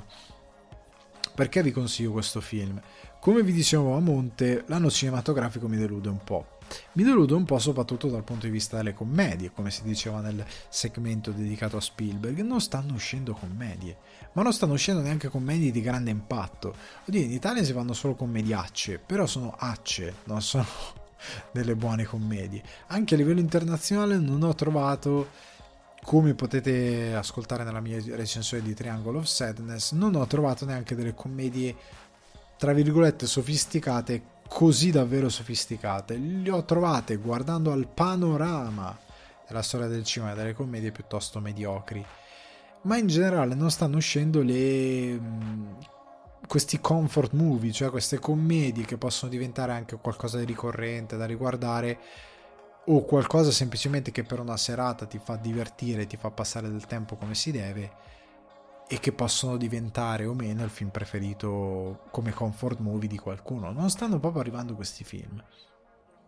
Nella mia spasmodica ricerca di qualcosa di comico, I Want to Back eh, su Prime Video, vi dirò, mi ha grattato il prurito. Cioè, nel senso che a monte io dico sempre, io metto sempre un disclaimer quando si parla di commedie, di rom-com. Sono dei generi che contrariamente ad altri, i tre atti, il tipo di scrittura è molto più chiara.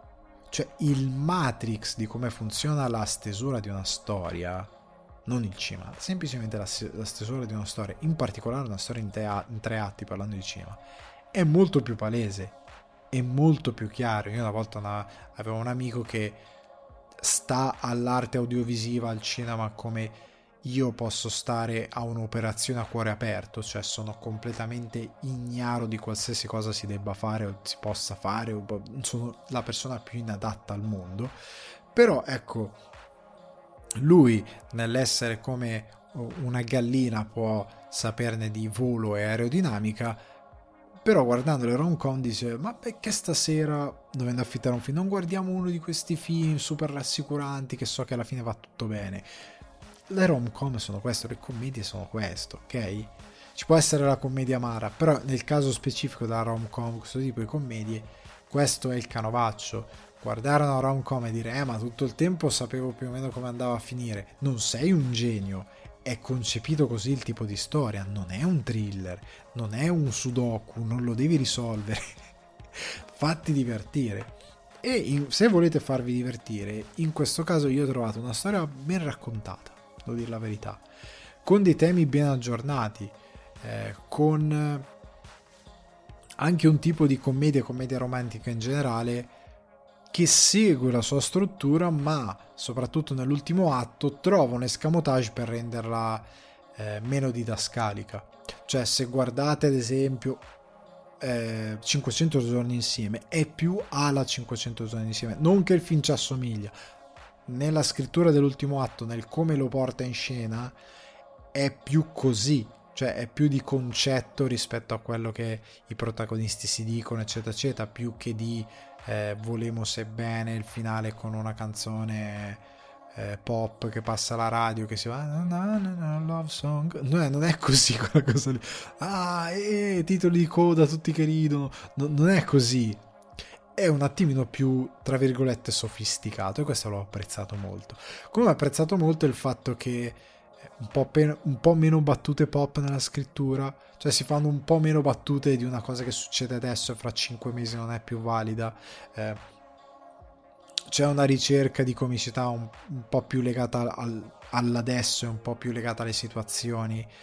Eh, Charlie Day secondo me funziona benissimo perché lui non deve interpretare eh, un eroe da rom-com, interpreta più una persona qualunque, come eh, la sua costare, scusate non ricordo il nome, Jenny Slate, che è una bravissima ehm, commediante, lei è perfettamente calata in quello che deve fare.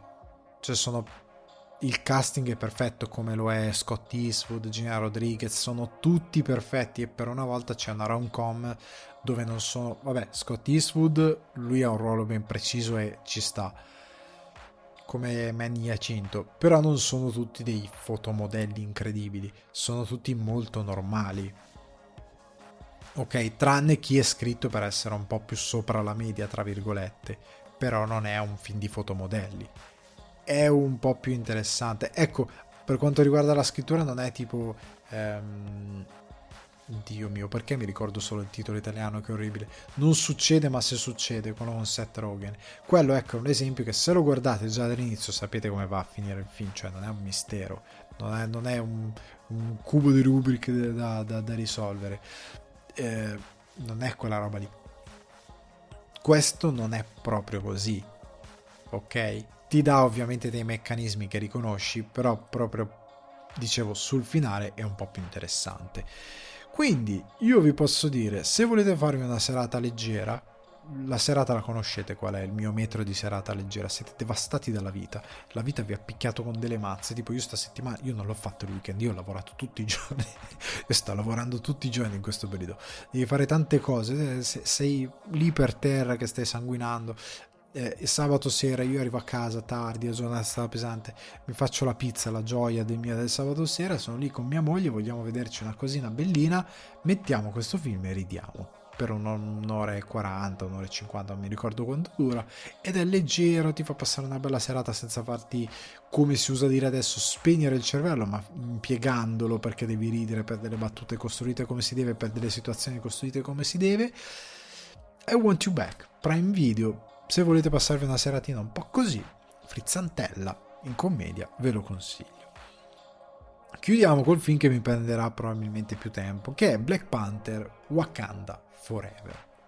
Regia di Ryan Coogler che torna dopo il suo primo Black Panther, sceneggiatura Ryan Coogler e Joe Robert Cole, cast Tana Huerta, Leticia Wright, Angela, eh, oh, Angela Bassett, Lupita Nyong'o, eh, Danai Gurira, eh, Winston Duke, Martin Freeman, Dominic Thorne e tanti, tanti, tanti altri.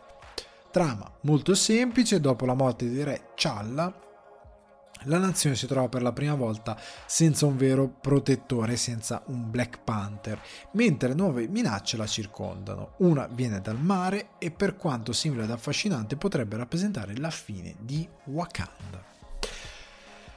Uh, allora, cerchiamo di andare in ordine per quanto riguarda questo film. Io l'ho trovato già dai primi minuti un omaggio intelligente e rispettoso a Chadwick Boseman. Perché qua era molto facile fare un recasting.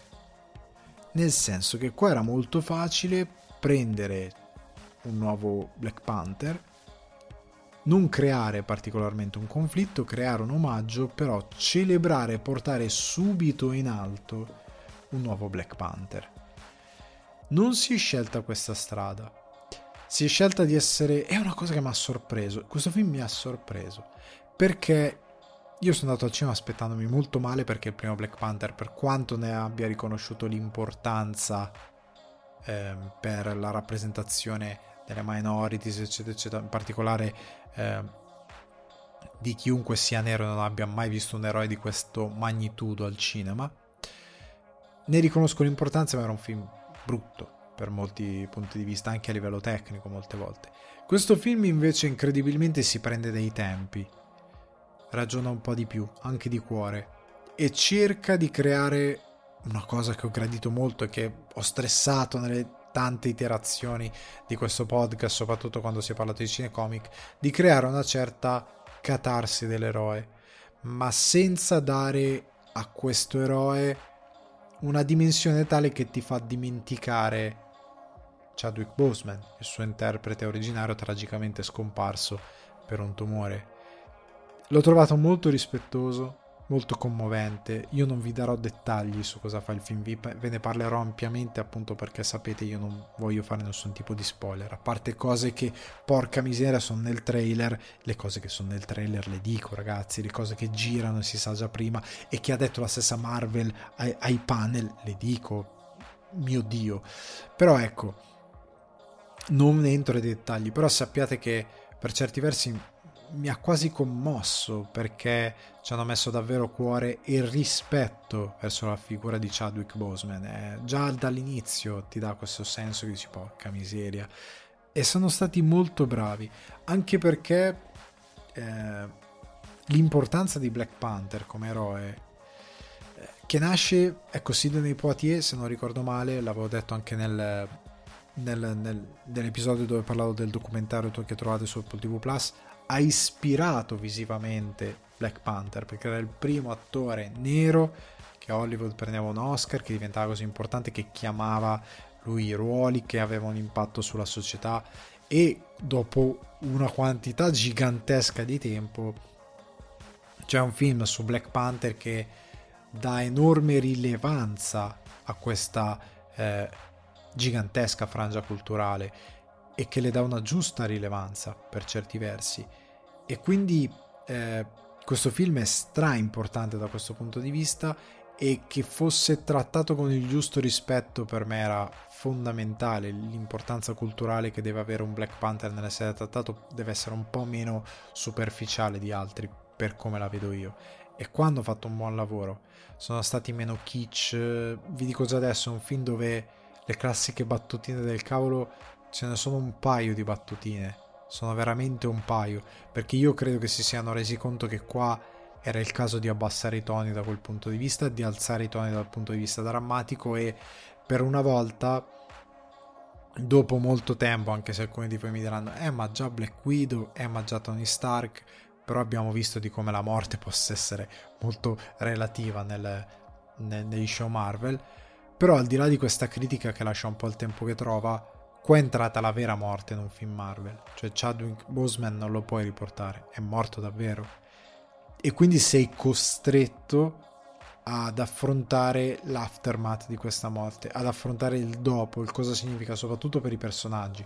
E per come è costruito il film, nel, con l'enorme rispetto che è stato dedicato per fortuna, contrariamente in saghe come Fast and Furious dove parlano sempre del povero Paul Walker, ma secondo me non lo rispettano granché perché continuano a riportarlo in vita in maniere che secondo me non è giusto e continuano a citare e ricordare in maniere che non sono giuste. Però invece in questo caso dove il personaggio viene davvero omaggiato e l'attore, la figura viene davvero omaggiata, viene utilizzato anche, è un motivo di rispetto che ho gradito, la sua scomparsa per parlare di vendetta, parlare di giusto o sbagliato, da cui la catarsi dell'eroe, parlare di perdita e dare alla morte un significato più imponente, più aulico, quello che tipo appunto dicevo Spider-Man non faceva mai, non aveva fatto sbagliando, perché dà un'enorme catarsi, un'enorme potenza all'eroe, perché è l'unica cosa che può davvero eh, lo spettro della morte, l'impotenza eh, di un personaggio, soprattutto così forte come un supereroe di fronte alla morte, è una cosa che ti sciocca. Come io cito l'unica battuta buona di, dei Batman di Joel Schumacher, è quella che gli dice Alfred a, eh, a Bruce Wayne, come ha interpretato da George Clooney, che gli dice che cos'è Batman se non un tentativo di trovare un antidoto alla morte, in base a quello che era successo ai suoi genitori. È molto forte, è l'unica cosa bella del film. l'unica. Però ecco, riconduce a questa cosa qui la morte è uno strumento narrativo che a livello umano funziona, che preso seriamente può portare, come nel primo Avenger con Coulson e Nick Fury lo sfrutta perché è Joss Whedon sa scrivere le sceneggiature, è una cosa che può di fronte appunto a dei personaggi come in questo film che possono tutto, possono fare qualsiasi cosa, possono inventare la qualsiasi cosa, possono andare nello spazio, possono fare delle cose inimmaginabili ma non possono combattere la morte. E questa cosa ti rompe dentro, come rompe qualsiasi essere umano, cioè noi come esseri umani facciamo delle cose incredibili, però di fronte alla morte siamo impotenti. Non possiamo fare niente, niente. E anche in un mondo di supereroi, dei e quant'altro, contrariamente in quella monnezza di Thor Ragnarok, qua la morte ha un significato davvero importante, contrariamente appunto a quella monnezza dove non c'è alcun significato alla morte perché il film vanifica completamente questo concetto in ogni suo fotogramma e nel finale ancora di più. Qua invece c'è un rispetto, un cuore che permette alla morte di poi trovare vita in qualcosa di molto grande, ok? Ah, nota a margine, c'è una sola scena post credit, quella dopo i, i primi credit, quelli ah, diciamo animati, eccetera, eccetera, i mid credit, i famosi mid credit. Poi non c'è altro, quindi c'è quella ed è super importante ed è bellissima da questo punto di vista. Quindi da questo mm, lato è il film Marvel degli ultimi anni più maturo, più accorato, che abbassa molto i ritmi e che trova ehm, in, questo, in questo tema di vendette, perdita, molto interessante per come è affrontato e per come si crea la catarsi, per creare un nuovo Black Panther per come si rispetta Chadwick Boseman, dei temi davvero, davvero finalmente da eroe, da supereroe, che portano delle moralità, che portano verso delle scelte giuste, che portano verso i contrasti, che portano anche una delle critiche che ho fatto io stesso, che per motivi per cui io non amo tantissimo il mondo di Black Panther.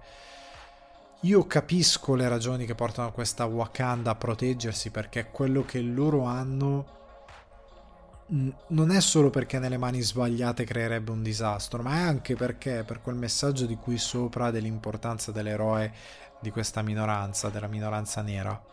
È importante perché soprattutto Wakanda, che è un paese in Africa, l'uomo bianco, l'uomo colonizzatore, come chiamano Martin Freeman, il colonizzatore è venuto lì, ha fatto un casino, ha fatto man bassa, se ne va tratta anche razzistamente il popolo che è costretto a scappare quando viene a casa sua, diciamo così, in modo brutto per darvi la sensazione. Però, però non ha nessuna intenzione di riparare a quello che ha fatto, anzi col razzismo è rincara la dose. Se avesse accesso a quello che ha Wakanda, contrariamente a Wakanda che ha creato un piccolo paradiso, distruggerebbe il mondo è quasi sicura questa cosa, è quasi certa, perché siamo a dei livelli, stiamo già distruggendo il mondo, siamo a dei livelli di menefreghismo assoluti dell'uomo privilegiato. E io capisco questa cosa di dire no, perché il mondo non verrebbe salvato se noi diffondessimo questa cosa, verrebbe sicuramente distrutto.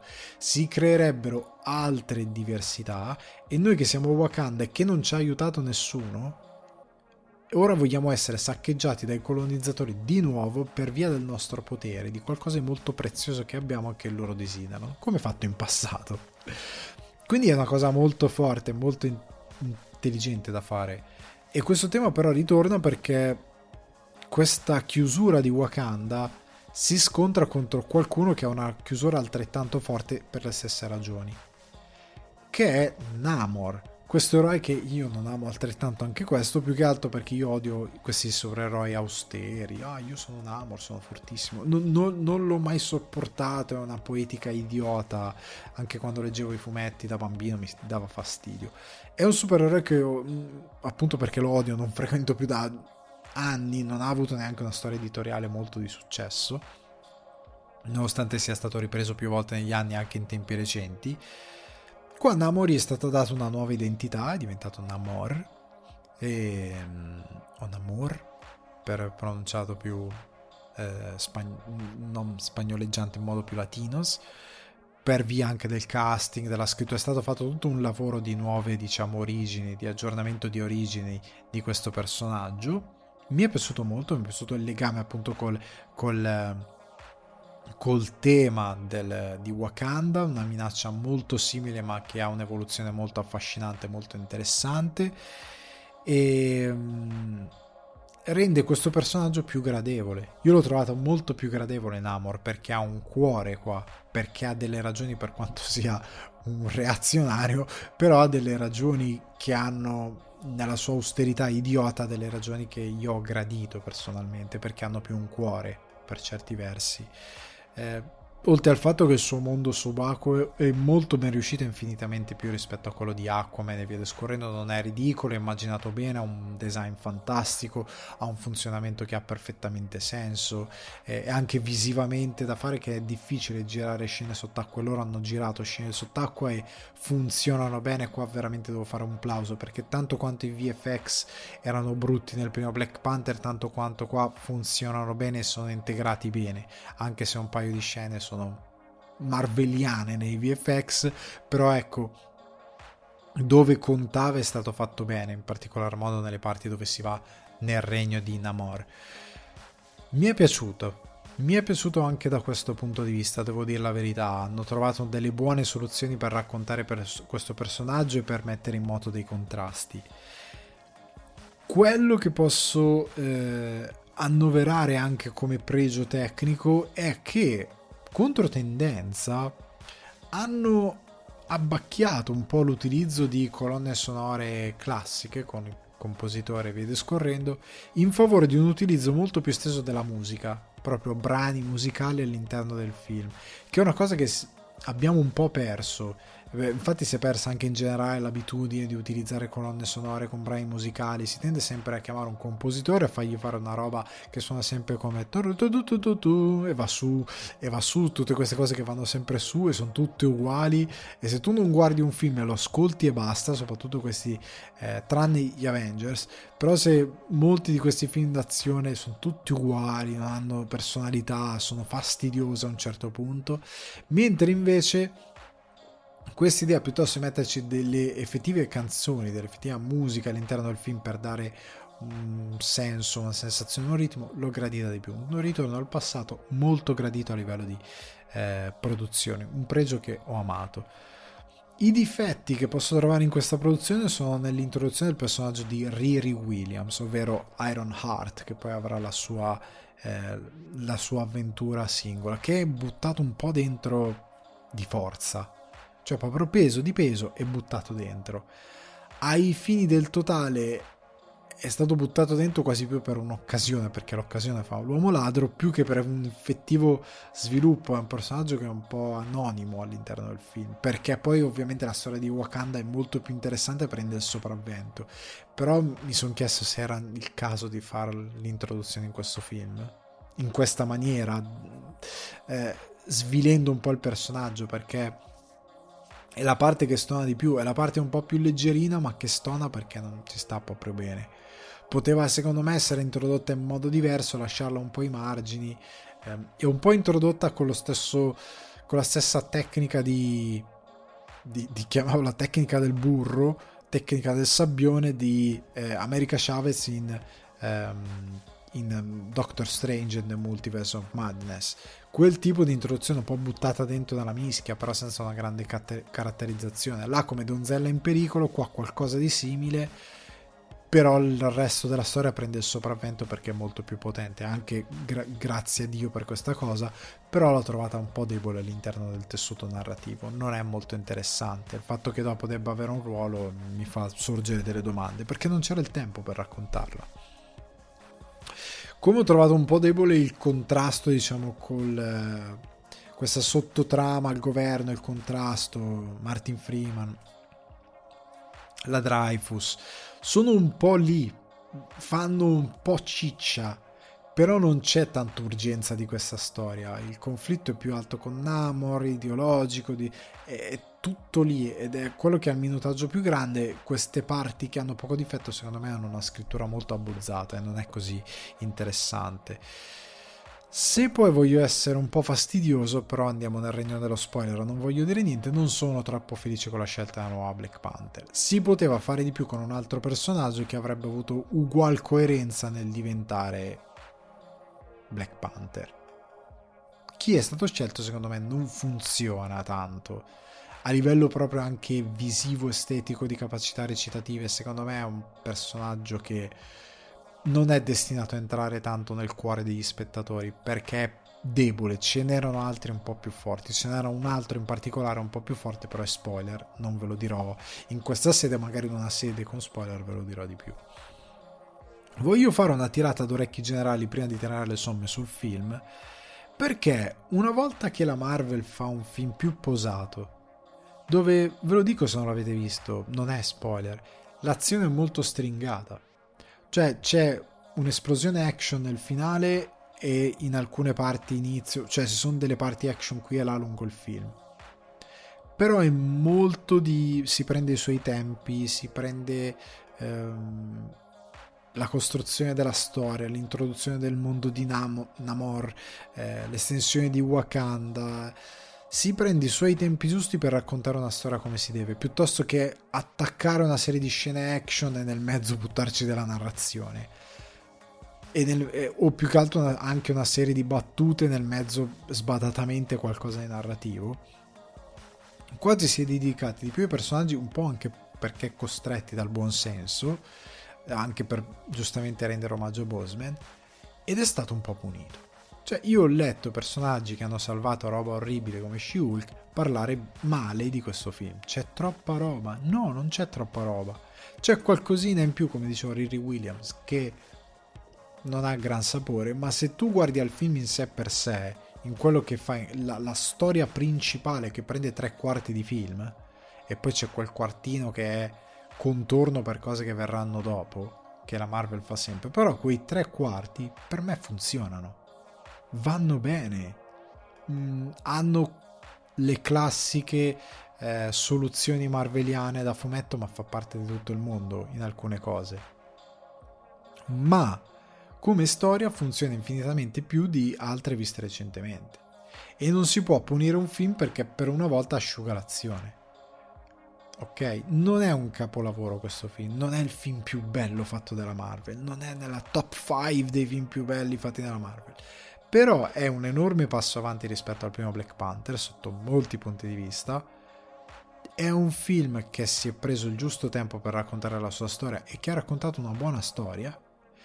E sostanzialmente è un film che finalmente dà a una minority che nel cinema è sempre stata presente in maniera molto forte un, persona- un film veramente imponente per quanto mi riguarda e che ho gradito è un film che ho gradito più di da Black Widow in poi, in poi è quello che ho gradito probabilmente di più di tutte le iterazioni Marvel di questi ultimi anni è quella che proprio sono uscito ha soddisfatto, mi ha commosso, mi ha divertito, mi ha intrigato e alla fine del film avevo la pancia piena. Per me è una buona opera che risiede appunto nel suo essere una buona opera nell'avere due personaggi come Namor, Namor scusate, e tutto quanto gira attorno a Black Panther delle buone soluzioni perché per una volta c'è la catarsi dell'eroe, c'è la sofferenza, ci sono dei dilemmi morali, eh, ci sono degli scontri eh, ideologici e questa cosa rende l'eroe più potente e più interessante. Quindi Black Panther per me promosso perché è un buon film all'interno di questa sfera di intrattenimento dove generalmente tutto questo piano è svilito. Questo vi posso dire. Ragazzi, a questo punto io vi saluto, anche questa puntata si conclude, vi ricordo che se volete supportare sul divano di Ale le mire di espansione per un giardino zen migliore potete farlo su patreon.com slash sul divano di Ale altrimenti tenete a mente che sul divano di Ale è un confortevole piacere da condividere con gli amici e gli appassionati di cinema e televisione, che potete trovare su Spotify, iTunes, Apple Podcast, Amazon Music e Acast. Seguite anche il canale YouTube Alessandro Dioguardi per i contenuti esclusivi e ricordate di iscrivervi e attivare la campanella. Ragazzi, un caloroso saluto dal vostro host Alessandro Dioguardi. Ciao!